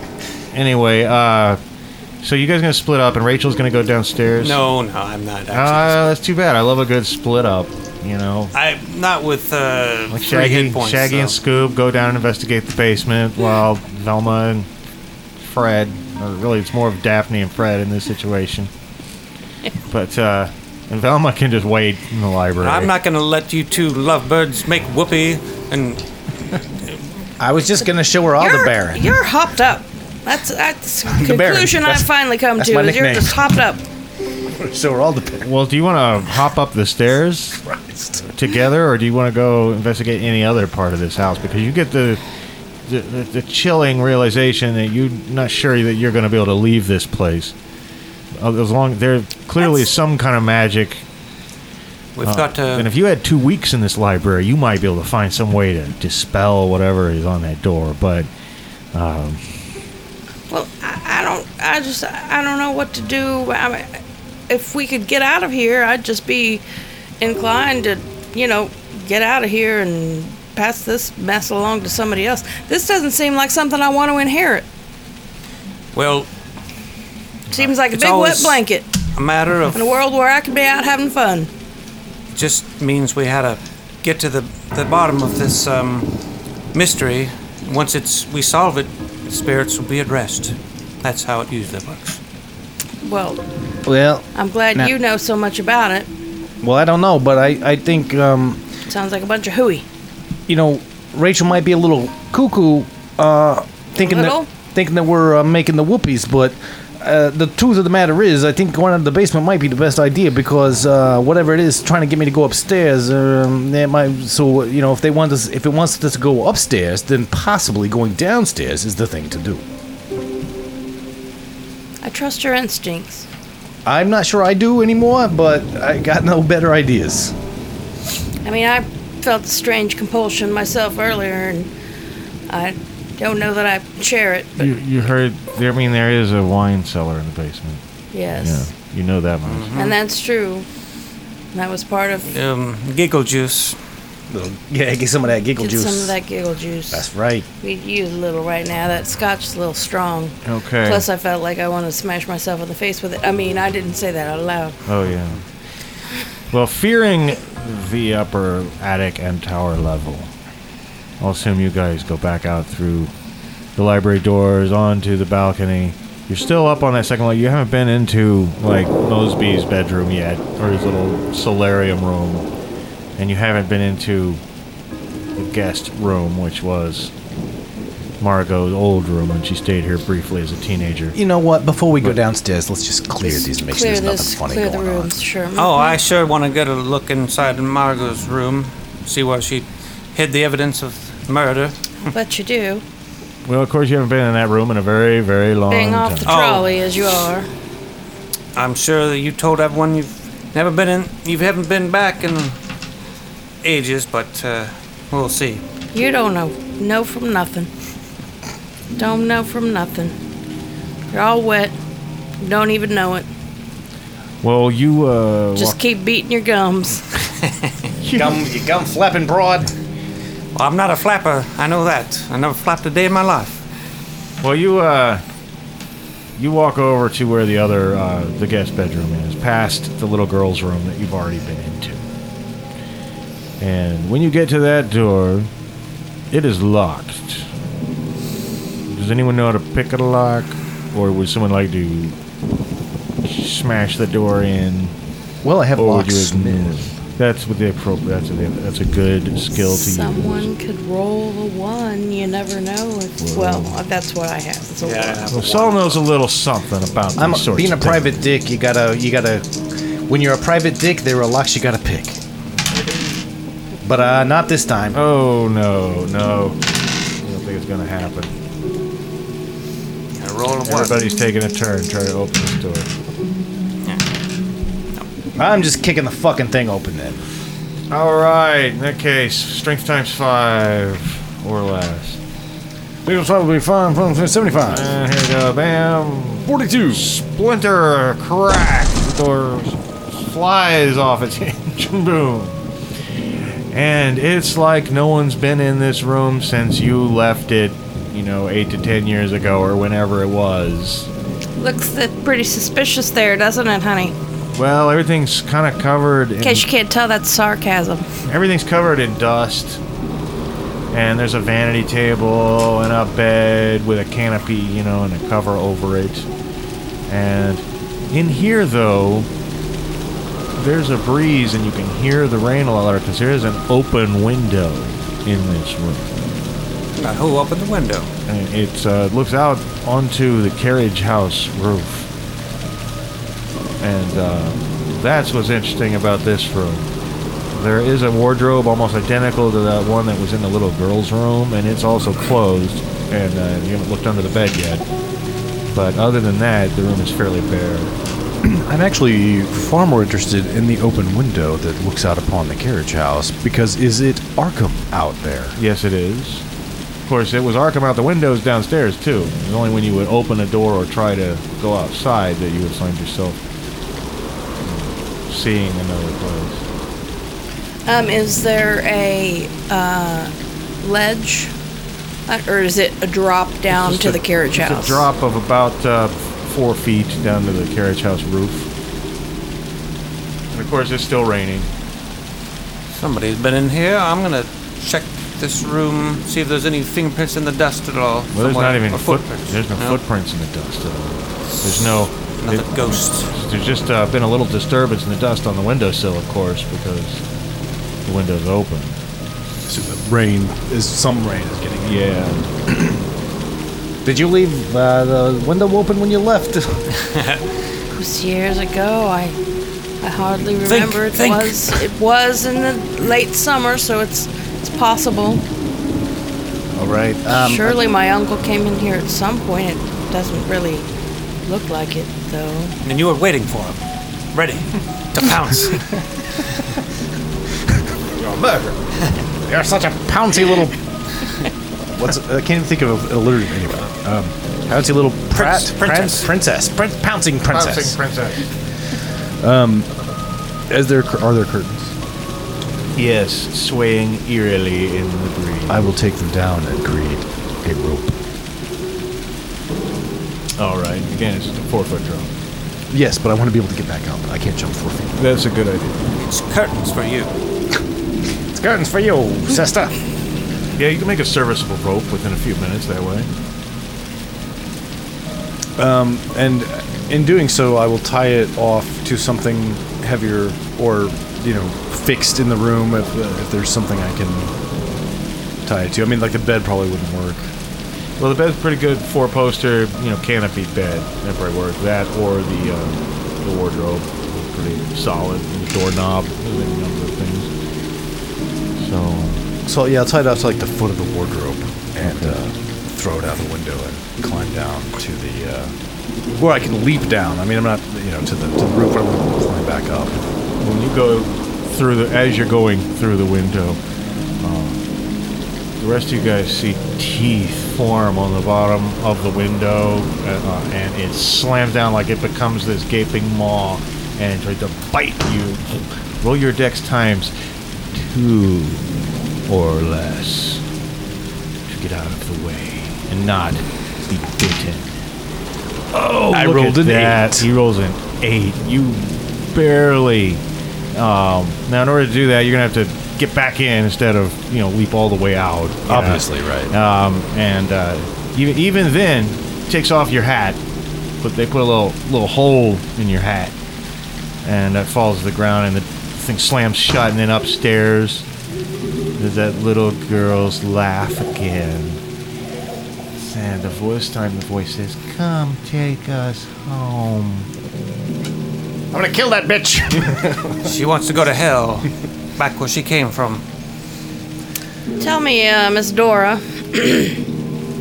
That's not my name. how do these teethy windows and stabbing kitchen utensils and weird compulsions and voices that we're hearing, how does this fit into your grand murder plot that you had all figured out before we got here? Well, this is the aftermath of what you've done. This is the chaos that you've created. This this evil you've you've created. Evil incarnate. I, you're off your trolley. Tell it to Sweeney. I don't think that uh, I, I don't think that uh, Margot's uh, capable of murder. Uh, I don't think Rachel's playing with a full deck. I'm not sure about that either. She thinks that we're, uh, you know, making the whoopies and doing Let all Let me see stuff. that book of slang you've got. I could need it. I, I'm all out of slang. Did anyone want to investigate any other parts of this room? Yeah, I mean, Yeah, let's look think- under the the bed and and, the then wardrobe, yeah, the yeah. wardrobe, just like we Uh, did the other room. Yeah. I'll let you guys investigate. What are you gonna do? Watch them investigate. Okay. we're investigating very thoroughly. Watch them get their limbs bit off by a different. Rachel's gonna Objects. investigate Well, I us think- investigating. I think that's just because of the outside. It was like a monster waiting for us to go out. yeah, well, something obviously does not want us to get out the door. there's nothing under the bed except dust. Just some dust down here. And uh, you open the wardrobe, Chomp. And there's nothing in the wardrobe. Make spot hidden rolls just in case there's anything odd about the wardrobe. Those of you who are actively investigating, I don't think, you so. think. No. Well, I'll take a look. Let's see I if can't Saul, see if he private eyes anything on. Holy balls! Holy moly! Yeah, this thing you're quite certain this whole wardrobe, which is you know a good, uh, it's as tall as a person, you know easily. Um, it's got a false back. It's it should be a little deeper than it is. You knock, you can knock on and see that it's hollow. Something is hidden back there in the wardrobe. Well, I'm going to open it. And I will meet Mr. Tumnus. yes. You'll go to the world of Narnia. Well, you uh, do you want to open it? Or? I do. Okay. And you're not sure how to really open. it. There's not like a knob or anything, but you kind of push at it. You see that it tilts, like spin around, and you spin it towards you. It takes a few seconds for this to register, but make sanity rolls as you see this desiccated corpse, this body that's standing there. Like it was right on the other side of the pivoting wall, and you've just pivoted it right towards both of you. I'm assuming I see. And you can see well. that too. So make sanity rolls as the thing flips I feel around. It looks like raisin flesh, you know, like all the moisture's out of it. Uh, Got it. and if you failed that, then lose d6 sanity. And if you made it, just lose one sanity. And you spin around, it then uh, opens its eyes and lurches out at you. And I don't know, does anyone have a 17 dexterity? No. No. In that case, it reaches out with both hands, and who was right in the way? That Probably would be you. that would be me. Yeah. It reaches out with both hands. You see, they're long. They're not like claws per se, but if you let your nails grow for quite some time, and uh, they're they're nasty. They look like they could do some damage. Sing the rhyme. And Sing the rhyme. Being completely shocked. Uh, ooh, it needed a 50. It got a 48. How unlucky for you. And if you're going to sing the rhyme, you should start singing before it rolls its damage. When arm would come, would come upon my flesh and grievous wounds, I suffer the simple rhyme makes spiritual master service damage buffer. Yeah.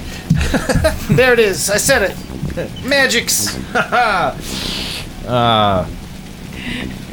Yeah, I guess that's close enough. I guess that's close enough.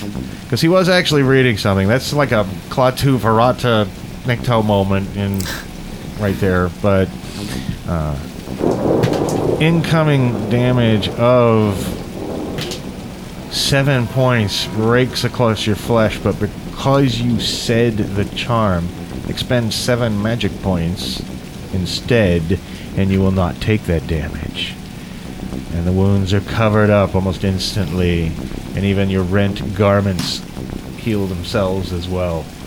The power of magic. Uh, but in the next millisecond, the thing is attacking again, and yes, it is still just one turn that it's had. And I think that Rachel is a little further away than uh, than Margot. So Margot, with the other hand, this desiccated undead fiend. What harm Uh. would come upon my flesh and grievous wounds I'd suffer? The simple rhyme makes a spiritual mesh to serve as a damage buffer. Uh, oh, you take 10 points of damage, but again, and this would have been to your jaw and uh, neck and would have scarred that pretty face. But instead, That pretty face is miraculously healed. But my face, but It is mirac- your face bud is not harmed. Bug-eyed, but face bud. Bug-eyed face bud Betty. Bug-eyed face butt Betty. Face bud Betty Rambling.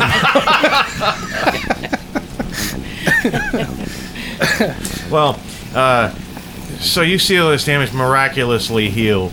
Um, oh, but I forgot the most important part. Every time you ever do that, you lose one sanity. So both of Jesus. you mark out a sanity. Okay. Anyway, it's still right there. Who's got the next highest dexterity? That was 17. I have a 14. 16? No one have higher than a 14? I also have Saul a 14. Moran, bimbo of action. What do you do? Uh, well, I guess I'm just gonna shoot at it. All right, you can shoot twice with that gun.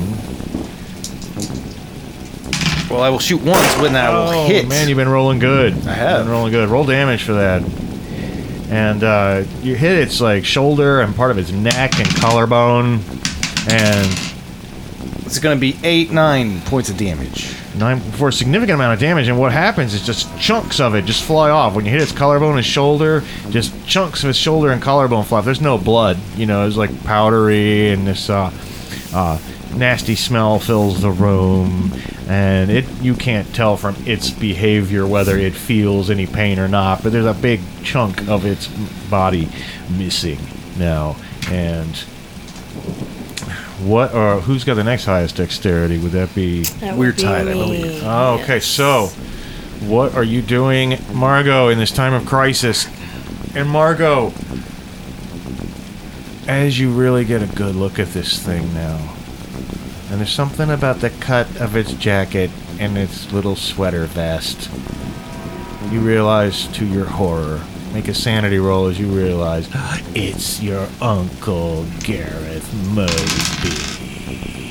No, I fail. You will lose D8 sanity. Oh, Oh, oh! so that eight, a terrible blow. And in fact, in fact, I am afraid, I am afraid because of that much sanity loss at once, that you are in danger of temporary insanity.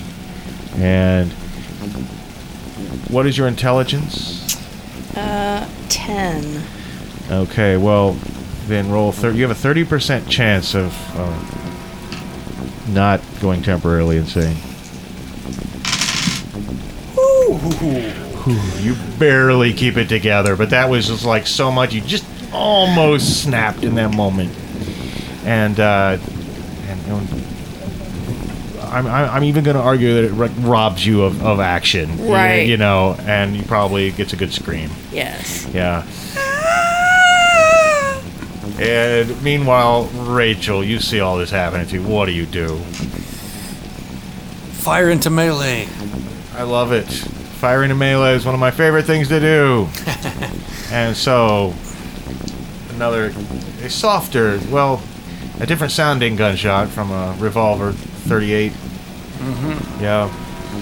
As you fire at the horrible thing, I'm going to apply a minus 10 penalty for a tiny target because you're trying to get basically underneath Saul's armpit and around um, Yeah, her. that'll so- make it a 50 50. Uh, Well, at least it wasn't. Uh, well, At least you didn't miss by more than a significant amount. So part of the wardrobe door chips, bang.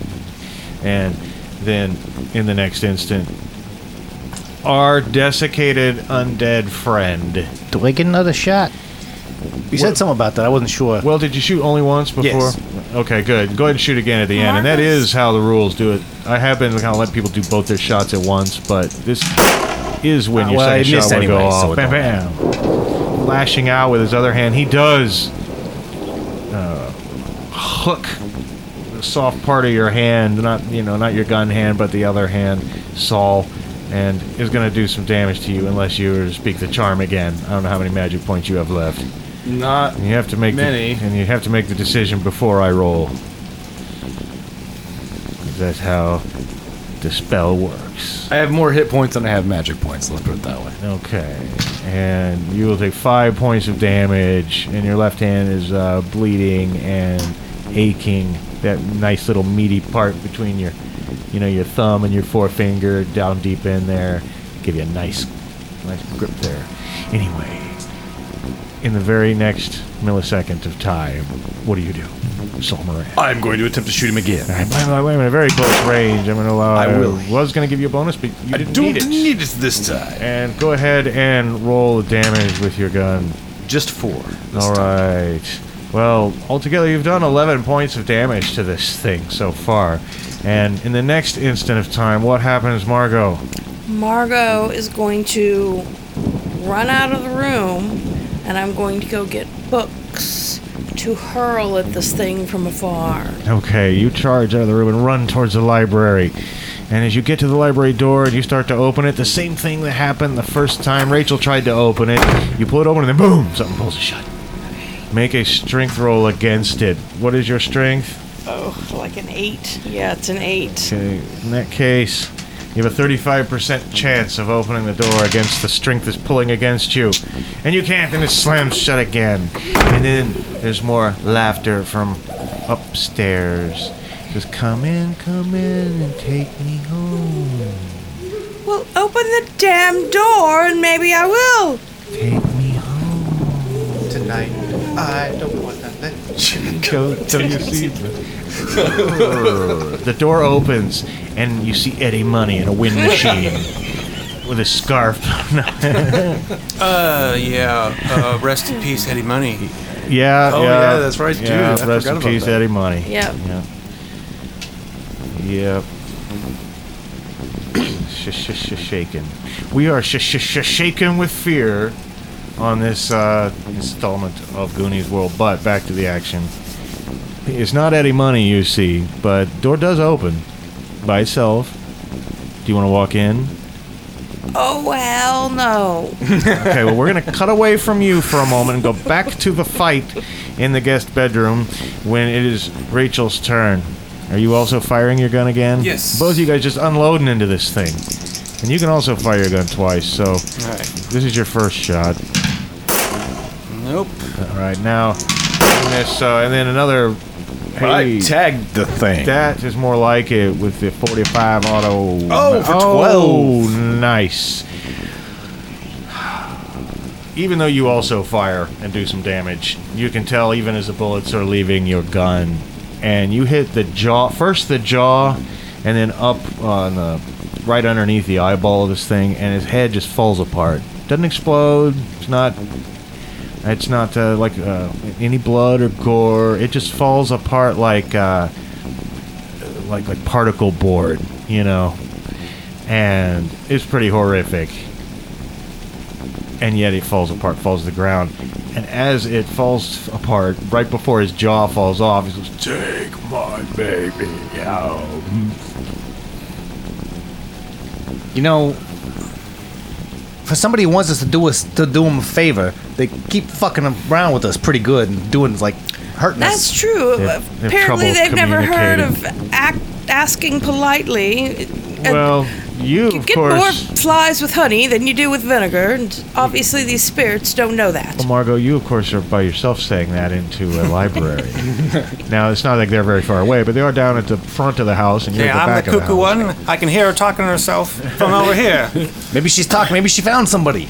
Maybe she's talking to somebody over there. We got to go over talking there. Talking to a ghost. She's in league with them. I knew it. In league with the ghosts. Oh yeah. Well, You anyway, think she's sleeping with the ghost too?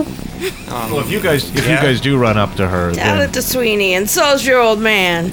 you you see she's standing there in front of the open door. I mean, you have no way to know it just opened by itself in front of her, and that was, I believe, you were hesitating to go in because it opened by itself. Yes. Yeah. The little girl is now silent. But the trap door that was at the top of the spiral stairs, it's open too. Oh shit! So I assume we pull up behind at this point. Yeah, you pull up behind, and you can see this now at this point. So yes. So this little girl, she's a little girl, just she a girl. says she Like, the wants room to is- go home. She says she wants to go home. Where's home, Kid? I kid? don't know. It can't be anywhere good. I guess we. I didn't think to ask. She freaked me out. Well, I'm guessing this must be Constance. well, She- So the girl's like standing here. No. Oh, I I misunderstood. Sorry. Yep. No, It it's was just, her the voice. voice. she's talking to. Oh, okay, gotcha. So, uh, she wants us to take her home because, like, the the, the the the the the desiccated, well, your uncle, rest in peace. Uh, I guess it was, but Pieces. yeah, yeah. But he he said to take take my baby home or something. But then she keeps saying she wants to go home, but I don't know where that is. And i I'm, know where it's. It's in hell. Well, I don't want to go there just No, to take some send her home. some kid. We don't have to I- I go don't- go in- to hell. We just send her there by killing her. I think, or destroying her spirit. Well, I don't know how to do that. Do we just call her names?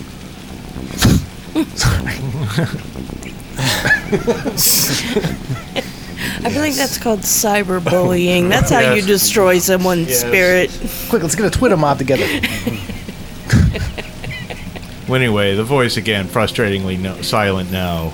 But you could try to go up the stairs and see what you, That's Well, where the that's voice has been coming. Get the option. feeling that's where Originally, yes, everything's it's like been emanating everything's trying to get us upstairs. So our plan was to go downstairs, but then we decided to check out the room. Clear the right. from. So you could still go So- downstairs. We s- could still go downstairs, or we could try to communicate from where we are. Maybe we just call up the stairs. Where's your home? Is it Constance? Where's your home? There is no answer now. Okay. Downstairs it is. I yeah. If she don't want to talk, we're just gonna go downstairs and see what's in the basement because there can't be anything creepy down there. All right, you guys retrace your steps and uh, you walk out of the room. You walk down the stairs. Now, to get down to the basement, you're gonna have to go back into the kitchen. Oh fuck! Said I wasn't going back in there. Well, you go upstairs. We'll go. We'll go down to the basement. Actually, that sounds like a terrible idea. It doesn't sound so bad to me. Of course, you want me to have be s- stuck with forks and knives. Well, no, we'll go to the kitchen, to the basement. You go upstairs and find the little girl to bring her home. I always love a good split up.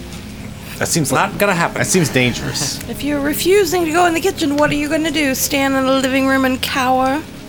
he could play the piano, or she could play the piano. You know how to play the piano? You know t- to Of tickle I the do. ivories. I know how to tickle a lot of things, including ivories. Do you guys go back into the A A kitchen? quiff, are ya? What did you call me? A regular ivory tickler, you are. Well, do you guys uh, walk back into the kitchen and go downstairs? I think we should investigate the basement. I think we should just run through the kitchen really, really fast.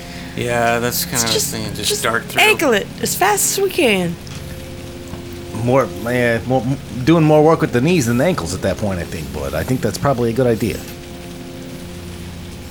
Okay, you're gonna run across the kitchen, all of you? Yeah. All right.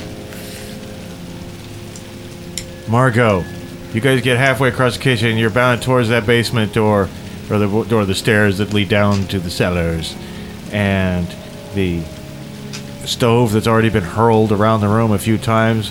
You guys hear it and flies across the room right towards you. Roll When your- harm would comes upon my flesh and grievous wounds I'd suffer, the simple rhyme makes spiritual mess to serve as a damage buffer. Okay, well you you read that thing as uh, this thing flies in towards you, and it's gonna like smash into you for 11 points of damage unless you spend that many magic points because you said the poem. Okay, so let me ask you this. If I don't, can I use the remaining magic points that I have and then take the balance Yes, and damage? that's how it works. Okay. Soak up as much of it as you can. Okay. Well, this wasn't the greatest idea we ever had. You had. guys turn around from your from the safety of the basement stairs, and you see her. Uh, this big, great big thing rolls off What where it hit her. Thir- how many did you say? 13? 11 was it? And then, uh, right. as you're laying there, the stove door opens. Uh, you know, into where they put in the firewood, and you guys can't see it from your perspective in the doorway, but Margot, you see the oven door opens, and inside, you, there's uh, of course just you know like old bits of uh, firewood and charcoal because you know there have been some vagrants in here, and inside though, you see stars, and there's a uh, pulsing star that looks familiar, and the little girl's voice again. Take me home. Read the poem. Take me home. Read the poem. What poem? Take me home. Up, up and read. Up, up and read. Where's your home? And that star just pulses again Where's your in the home? darkness. Where's your home? The pulsing star is your only answer. That's where. Uh, that's where she's from. Her home is Aldebaran? What's the name of that star? Aldebaran, wasn't it? Aldebaran. Yeah, Aldebaran, Aldebaran. Well, I don't have a spaceship. I don't know what she's thinking. Well, I suspect we've wondered if perhaps this house Oh. is a dimensional door. Perhaps there is Constance, some way, Get, g- some. And she says something about a poem. Perhaps some there's a word spells. I know what we've gotta do. We've get gotta it throw it in the oven. The, the proper That's the gateway right there. Well, you go upstairs and you go get her. you bring it down here, and you try throwing her in the oven. You see, tell us how that goes. Constance, We'll wait. we're down here in the kitchen. from the basement, which you haven't gone down into yet, you hear a low, long, rumbling gurgle. And a couple of loose bricks and shifting, and things like that. Loose masonry. Not like a giant crash, Who's down there? little bits falling off. I, I don't like the sound of that. I'm gonna say to the oven door, Constance, if you want us to help you, you have to make the house stop hurting us. That's the only way we can help you. I'm not doing it. My brother's doing it. He lives in the basement. Do we hear this? No, only she hears it. Hey, Margot. So you might want to go ahead and walk down to the basement and explore. there's some there's some funny wait. noises coming out of the basement. Yeah, um, I I talked to Constance and she says it's her brother that's that's causing all the the harm and attacking us. I don't know. I don't know who to believe. This house. Now, did we?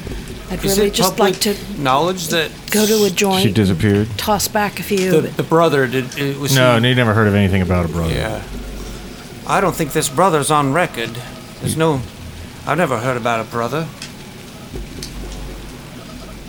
Um. This is one of those brothers, you know, that one of the kids that they're ashamed of and they keep locked away, I think. I don't think it's Constance's brother.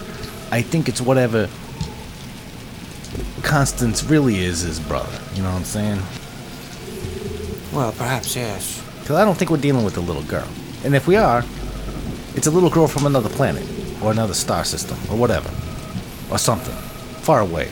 Another dimension. Who knows? Another dimension. Another Dimension. Another Dimension.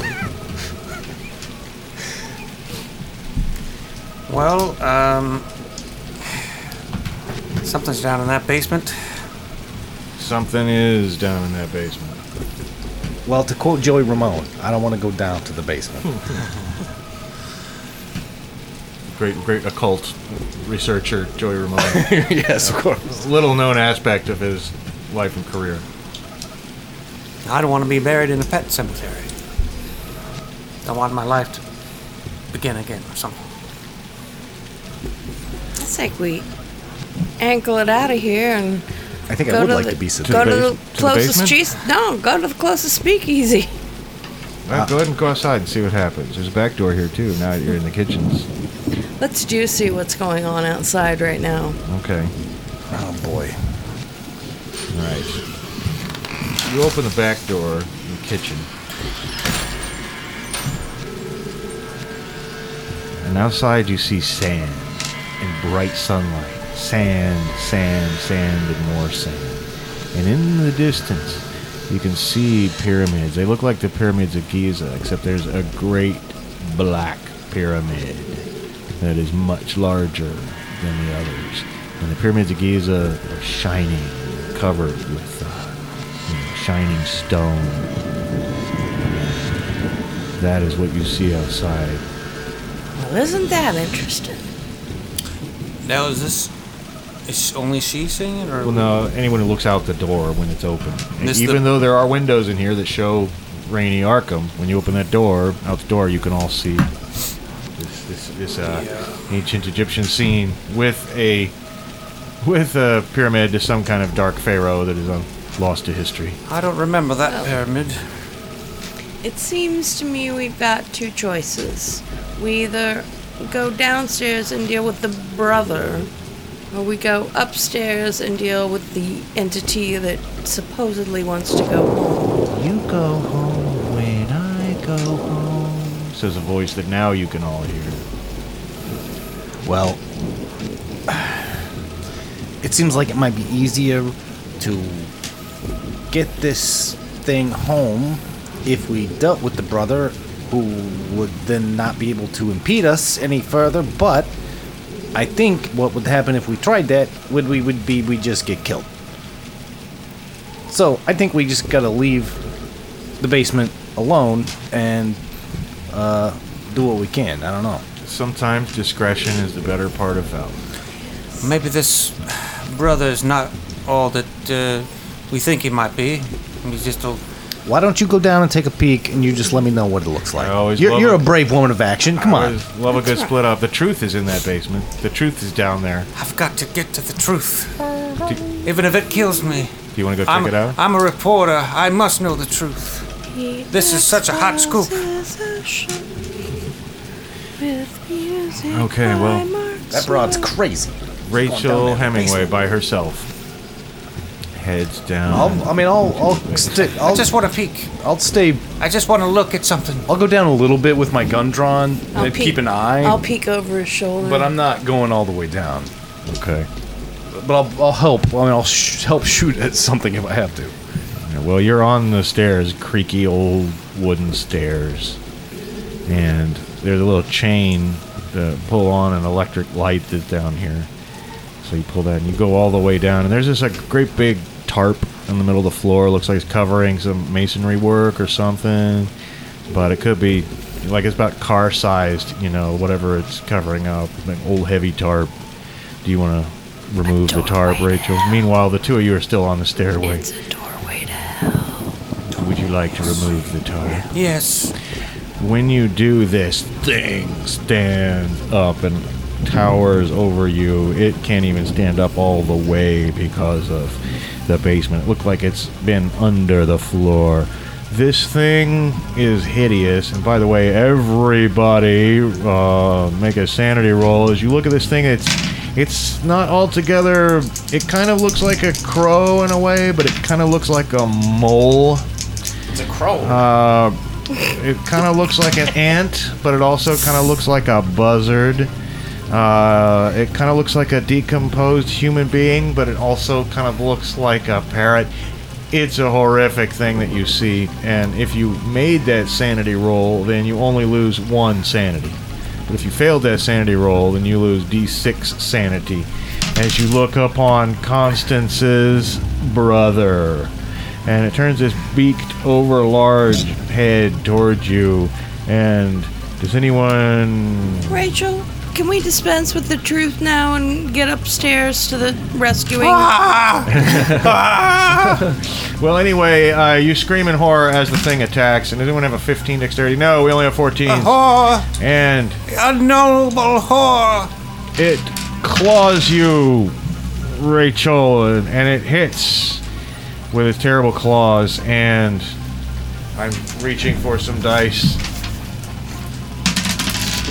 Stupid. And it's Oh. gonna do. Yeah, I think you you want to pr- defend yourself. You must read the poem. When harm wouldn't come upon mine flesh and grievous wounds I'd suffer, this simple rhyme makes spiritual mesh to serve as damage buffer.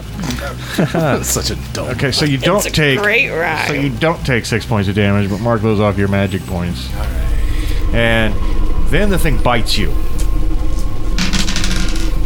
And it will actually bite you. And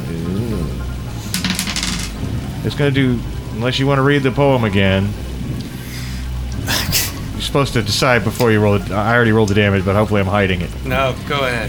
Okay. I'll take it. You take three points of damage. Uh, oh, And also, when you take that damage, it's still attached to you with its bite. I'm at And it's zero. suck. Oh, you are unconscious. And it's sucking blood out of Rachel there on the ground in front of you. And then it looks up at you, and it's a horrible growl as the light plays in its eyes the way it does a cat's eyes, you know. And it these big wings unfold from the back, from its back. And uh, you don't even see how it could get out of this basement, but it obviously got out of a floor and it starts to stalk towards you guys. And that was its turn, and now on dexterity 14, does Saul do anything? Rachel, needless to say, is lying down on the basement floor. You guys are still on the stairs, and the thing's towering right over her. And it looks horrific. Uh, I'm gonna shoot at it. Fuck All it. right, and blam, blam, blam, blam. Another good solid hit. Another good solid hit. Let's roll some damage. Nine. Okay, it's not bad. Your bullets tear into the thing, and it appears to, if not hurt it, it at least notices. You know, it seems to be able to take physical damage. And uh, what are you doing meanwhile, Margot? I am going to grab a kitchen knife from the kitchen Yeah, yeah. and hurl it at the monster. Okay, that's great. That's a throwing roll. Throwing the skill. Which do I have Well, it might be one of the combat skills. It's not on the sheet. Yeah, but it's not. let's call it ten percent. And no, he floated, but I love it. I love it. And uh, Rachel, of course, unfortunately, is unconscious. And then the thing picks her up and throws her over the stairs at both of you. Uh, like that. she falls into the wall and still seems totally unconscious when she hits. But you guys roll your dexterity times five or less to get out of the way.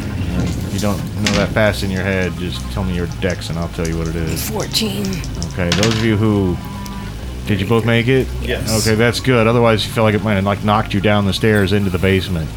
But her, Rachel's poor, almost lifeless-looking body is at least closer to you now. Right, we can carry her up the stair. And You can also get my gun. Yeah, Her gun's still with her. True. Do you want to get Rachel and get the hell out of the basement, or do you want to Yes. stay and fight this horrible thing? I think w- if it follows us, we'll keep shooting at it. But I think we're just gonna try to get the fuck out of here. you here. get the feeling it can't get out of the basement quickly. Like it might have to batter its way out. Like it's too big to get up out of the hole. Like it was buried under the floor for some reason. yeah. So you you'll get the ankles. I'll get the wrists. Okay. Okay, you guys drag her up there. And now what do you do? You're up walking through the kitchen, you're holding the unconscious Rachel. Back to the triage room, the living room. You go you Back to drag the her into the triage. living room and make a first aid roll. See if you can at least wake her up. Yes. Okay, now uh, roll a 20 points, d3. That's how many hit points are restored, uh, so which is a you know, half of a d6. And two, two. But at least you are up and staggering around. Now, what do you guys do? This thing, you can hear it banging around downstairs. You can hear big wings flapping against the floor below you, and hear hear it growling. Meanwhile, the storm's still raging outside. Maybe we could uh, throw, make like a Molotov cocktail or something, throw it down in the basement. There is there is the liquor cabinet upstairs. That's not a bad idea. It's not a bad idea. But that's just gonna light the uh, my That'll just set the whole, whole place, place on, on fire. fire. Yeah. Quick. And then, of Well- course, you could also, you know, there's still this idea. Maybe that, that's the only way to send these things home like that Oh, one. that's that's a possibility. I don't want to go with them.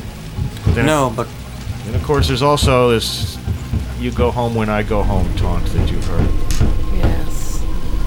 Yes. And you don't know what she means by read a poem, send me home. You don't know what poem she's talking Right. about. It's obviously not the one you have been reading. Right. oh, but Well, she said go up, She was so I'm singing assuming a- it's up by the telescope, maybe. she was singing a, a like a little nursery rhyme before. She was. It's not the same poem. Oh, okay. All right. Um. I. I look. I'm glad. I'm glad you're uh, conscious and everything, Rachel. But I think we gotta go. I think we gotta go upstairs. I think we gotta go all the way up and talk and just see if maybe there's a poem. Maybe she's got a book up there or something. We can read a poem, whatever it is. But I just want to get out of here and go back to Boston. Anyone would at this point. Of course, you you've already made your four dollars a day plus expenses for one day. But doesn't seem worth it, probably. But see, your your Boston clam chowder is uh my um, scoop. You know, that's all I want. All I want is a scoop of Boston clam chowder. I know. Well, do you guys want to go upstairs? Or do you want to try to get out and face whatever's outside? Or do you want to go downstairs and kill that thing in the basement? I'm going upstairs. Let's go upstairs and Yeah. see what this young lady has to say for I herself. concur. Well, you go up those spiral stairs again. That trapdoor that led to the attic room is helpfully open. Second, you put your heads up over and climb into the room. It's an attic room, and the spiral staircase continues up to the tower, but that's just like one little small room up there. It goes up above the attic. There are boxes and storage and things like that. An old dressmaker's dummy and a couple of weird things. And uh, pink, al- there's like a alabaster arm and torso tilted up in one corner, and uh, photograph of Milan. And uh, and then also though, right in the middle, there's a cage in the middle of the room, and the little thing in the cage lifts up its head and looks at you, and everybody makes sanity rolls as you look at the thing with its lopsided, misshapen eyes, as if part of its face just began to melt and then stopped and reformed halfway through melting, and these little stunted vestigial wings on its back and two extra arms on its sides and a little tail exactly where the hole the extra holes in the little girl's clothes were cut out and it looks up at you and there's a great big lock on the cage and there is a, a symbol that the cage is sitting inside it's made of salt though and uh, it's a roughly triangular sign. It's a sign you guys don't know. You don't know enough about the, the mythos, but it's probably some thing- some warding and protection thing that prevents her from blasting open the lock and getting the hell out. She's forced to uh, interact, I have an idea before and she looks we... up to you with those terrible little sad eyes. And those of you who failed that sanity roll, did anyone fail it? I did. Okay, if you failed it, you lose D ten. Sanity as you look at this otherworldly child, and if you succeeded, you lose two. That's how hard she is to look at. Um, she points at the spiral staircase as if you're supposed to keep going. Do, you, do you have an idea? I heard you say, saying something about an idea. Well, I had an idea until she. What I was thinking was that if we go upstairs and we find out Baron in the telescope and then try to get out the front door. Well, it doesn't. That seems to match with what she wants at the moment. well, It involves going up to the tower. I got no better idea anyway. So I'd say we just keep on uh, going up before that thing in the basement gets out. And what she seems like in some ways is like a really stunted, deformed version of the thing you saw in the basement. Like it's been like, like she's been sort of put in this cage and like has this symbol put around her so that she could not continue. Yes. Right. Yes. Yes. As if she's not been allowed to achieve her full potential. Right. Um. So continuing to climb up the ladder, and Rachel, you're feeling shaky, of course. Uh, continuing to climb up the spiral staircase, you end end up in the telescope room, and there is a piece, what seems like a pane of glass, sitting on the tabletop. It's not a huge, like giant telescope. It's a table-mounted telescope. It's just looking out of. Of course, it's an overcast night. You know, you're not going to see anything through the telescope. Um, you're going to see clouds but there's a it looks like a pane of glass sitting on that same table where the telescope is. But as you get closer to it, in dim light and occasional flashes of lightning from outside, there's like it's a piece of parchment that's in between two pieces of glass, like a super old old piece of parchment, and uh, the writing it looks Latin at first, and most people who've been to university or hi- of some sort, or even high school back in the 20s, can recognize Latin, you know, when it's written.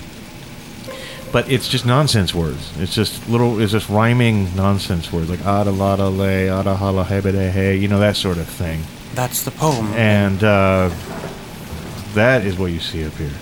Meanwhile, the sounds from the basement. There's a terrible rending crack from the basement, as if major floor sections are coming loose down below the kitchens. Uh, well, is it possible to read this poem? Yeah, and you get the Hurry up sense. and read it.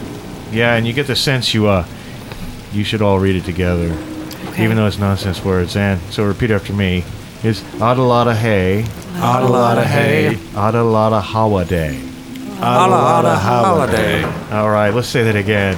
Adalada day, Adalada holiday, Adalada holiday. And this is what it takes: is this repeated chanting. And when you think we want to look through the telescope, Mm-hmm. you, when you look through the telescope, just lose one sanity as you pierce the clouds and the curtains of night, and you see the star Aldebaran, and you see through the clouds of the fourth planet from it, and you see the hideous and profane rites that occur on that far distant hellscape. And within that moment, the lens cracks, and you don't see anything else, and the whole house starts to shake. And from outside, against the clouds, there's this darker shape, and you see their huge wings coming in. Wings that dwarf the largest aeroplane you've ever heard of. And there's a terrible screaming sound, almost like a like a, like a warning klaxon on a ship, you know. And then this thing gets closer and closer and closer. Do you want to run down out of the stairs? It looks like it's going to head right towards this room you're in, the tower itself. Or do you stay for its approach? I think that might be her ride, so I think we just need to go. I think we need whatever the 1920s phrase for get the fuck out of here is, that's what we should do. Everybody make dexterity times five or less.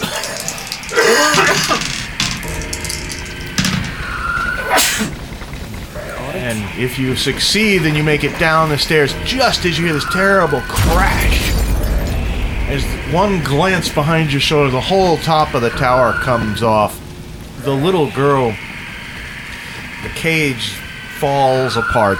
Like all her mental powers are complete and unfo- unfettered now with the, the greater power of this thing that's just come in.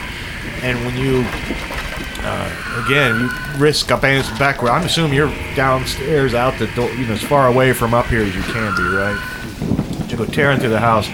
You see there's, there's ice all over the wings of this thing, and it looks like a much larger version of the thing you saw downstairs. You run down to the floor, of course, the whole kitchen floor is probably all buckled up. You heard it, but there's something banging against it over and over and over against the floor of the great hall as you run through it towards the front door. But you get to the front door, throw it open, and it's Arkham. It's raining. Do you want to get out? Yes. Straight to my car. You turn around as you're running across that big yard back to wh- where your car is in the U-shaped driveway. You hear the crash above you. You look up, and the whole tower section falls down, and you see the departing form of this huge winged thing that sails back up into the clouds. Uh, I, I decided that some things are, are best, best left um, undescribed, unspoken of. Some stories man does not need to know. Is that what you've decided? Yes, I, I quit my job as a journalist. Sometimes getting the scoop is uh, not worth the trouble. Well, whether you stay I got to a scoop of insanity. I can say that. maybe maybe a maybe a, a rest at the sanatorium for a little while. Yeah, just Just give me Just a some couple giggle weeks, water, which some will turn giggle water into and a butt, and I'll be okay. my lifetime, probably. Well, and I'll assume Rachel makes her way to the sanatorium to check herself in. Well, I can uh, I, I can drop you off. Drop you off. if you like. And then do you? Just, yeah. just, I'll just be here just a little while. That's all. yes. Oh, you'll be right as rain in a few a few months probably. well, then ice, ice picks to the orbitals are supposed to do wonders. the, nun, the, all the rage. the nuns of the, the uh, the nuns at the sanatorium take take Rachel in with gentle cooing sounds, and uh, hook her up to some fucking electrodes. Yeah, and then you're marched off to this room down in the basement where they say, Now we will prepare you for your healing. As you open the door and you look and see what's inside, you scream in terror. And that's where we're going to leave you, Rachel. Meanwhile, Margot and Saul said, uh, heard something about giggle water. Uh, Yeah. do you want to go to the, the Club Noir? I, whatever, wherever they got some uh, some nice Some, music and some stiff, Well, stiff I- drink, good I got stiff something drink. stiff. Everybody knows you. Everybody knows you can get a stiff drink uh, under the table, you know, over at Club Noir, and it's uh, Stiff drink and a butt. That's what I want. and uh, Stiff butt. A stiffy in a butt. That's all I need. well, and so congratulating each other over over a stiff drink from surviving, and uh, you laugh and have fun for a while, but at some point, even though the music is nice, the laughter just kind of falls flat, and you glance over into a mirror that's behind the bar. And just for a second, you think you see the hideous, distorted little face of Constance looking back at you. And that's just where we're going to leave it for our Halloween special in Call of Cthulhu. Alright. So, happy Halloween. Happy Halloween! Happy Halloween. Halloween. Yes, and thank you to Lynn for joining us tonight. Thank you for having me. So, we'll see you next time.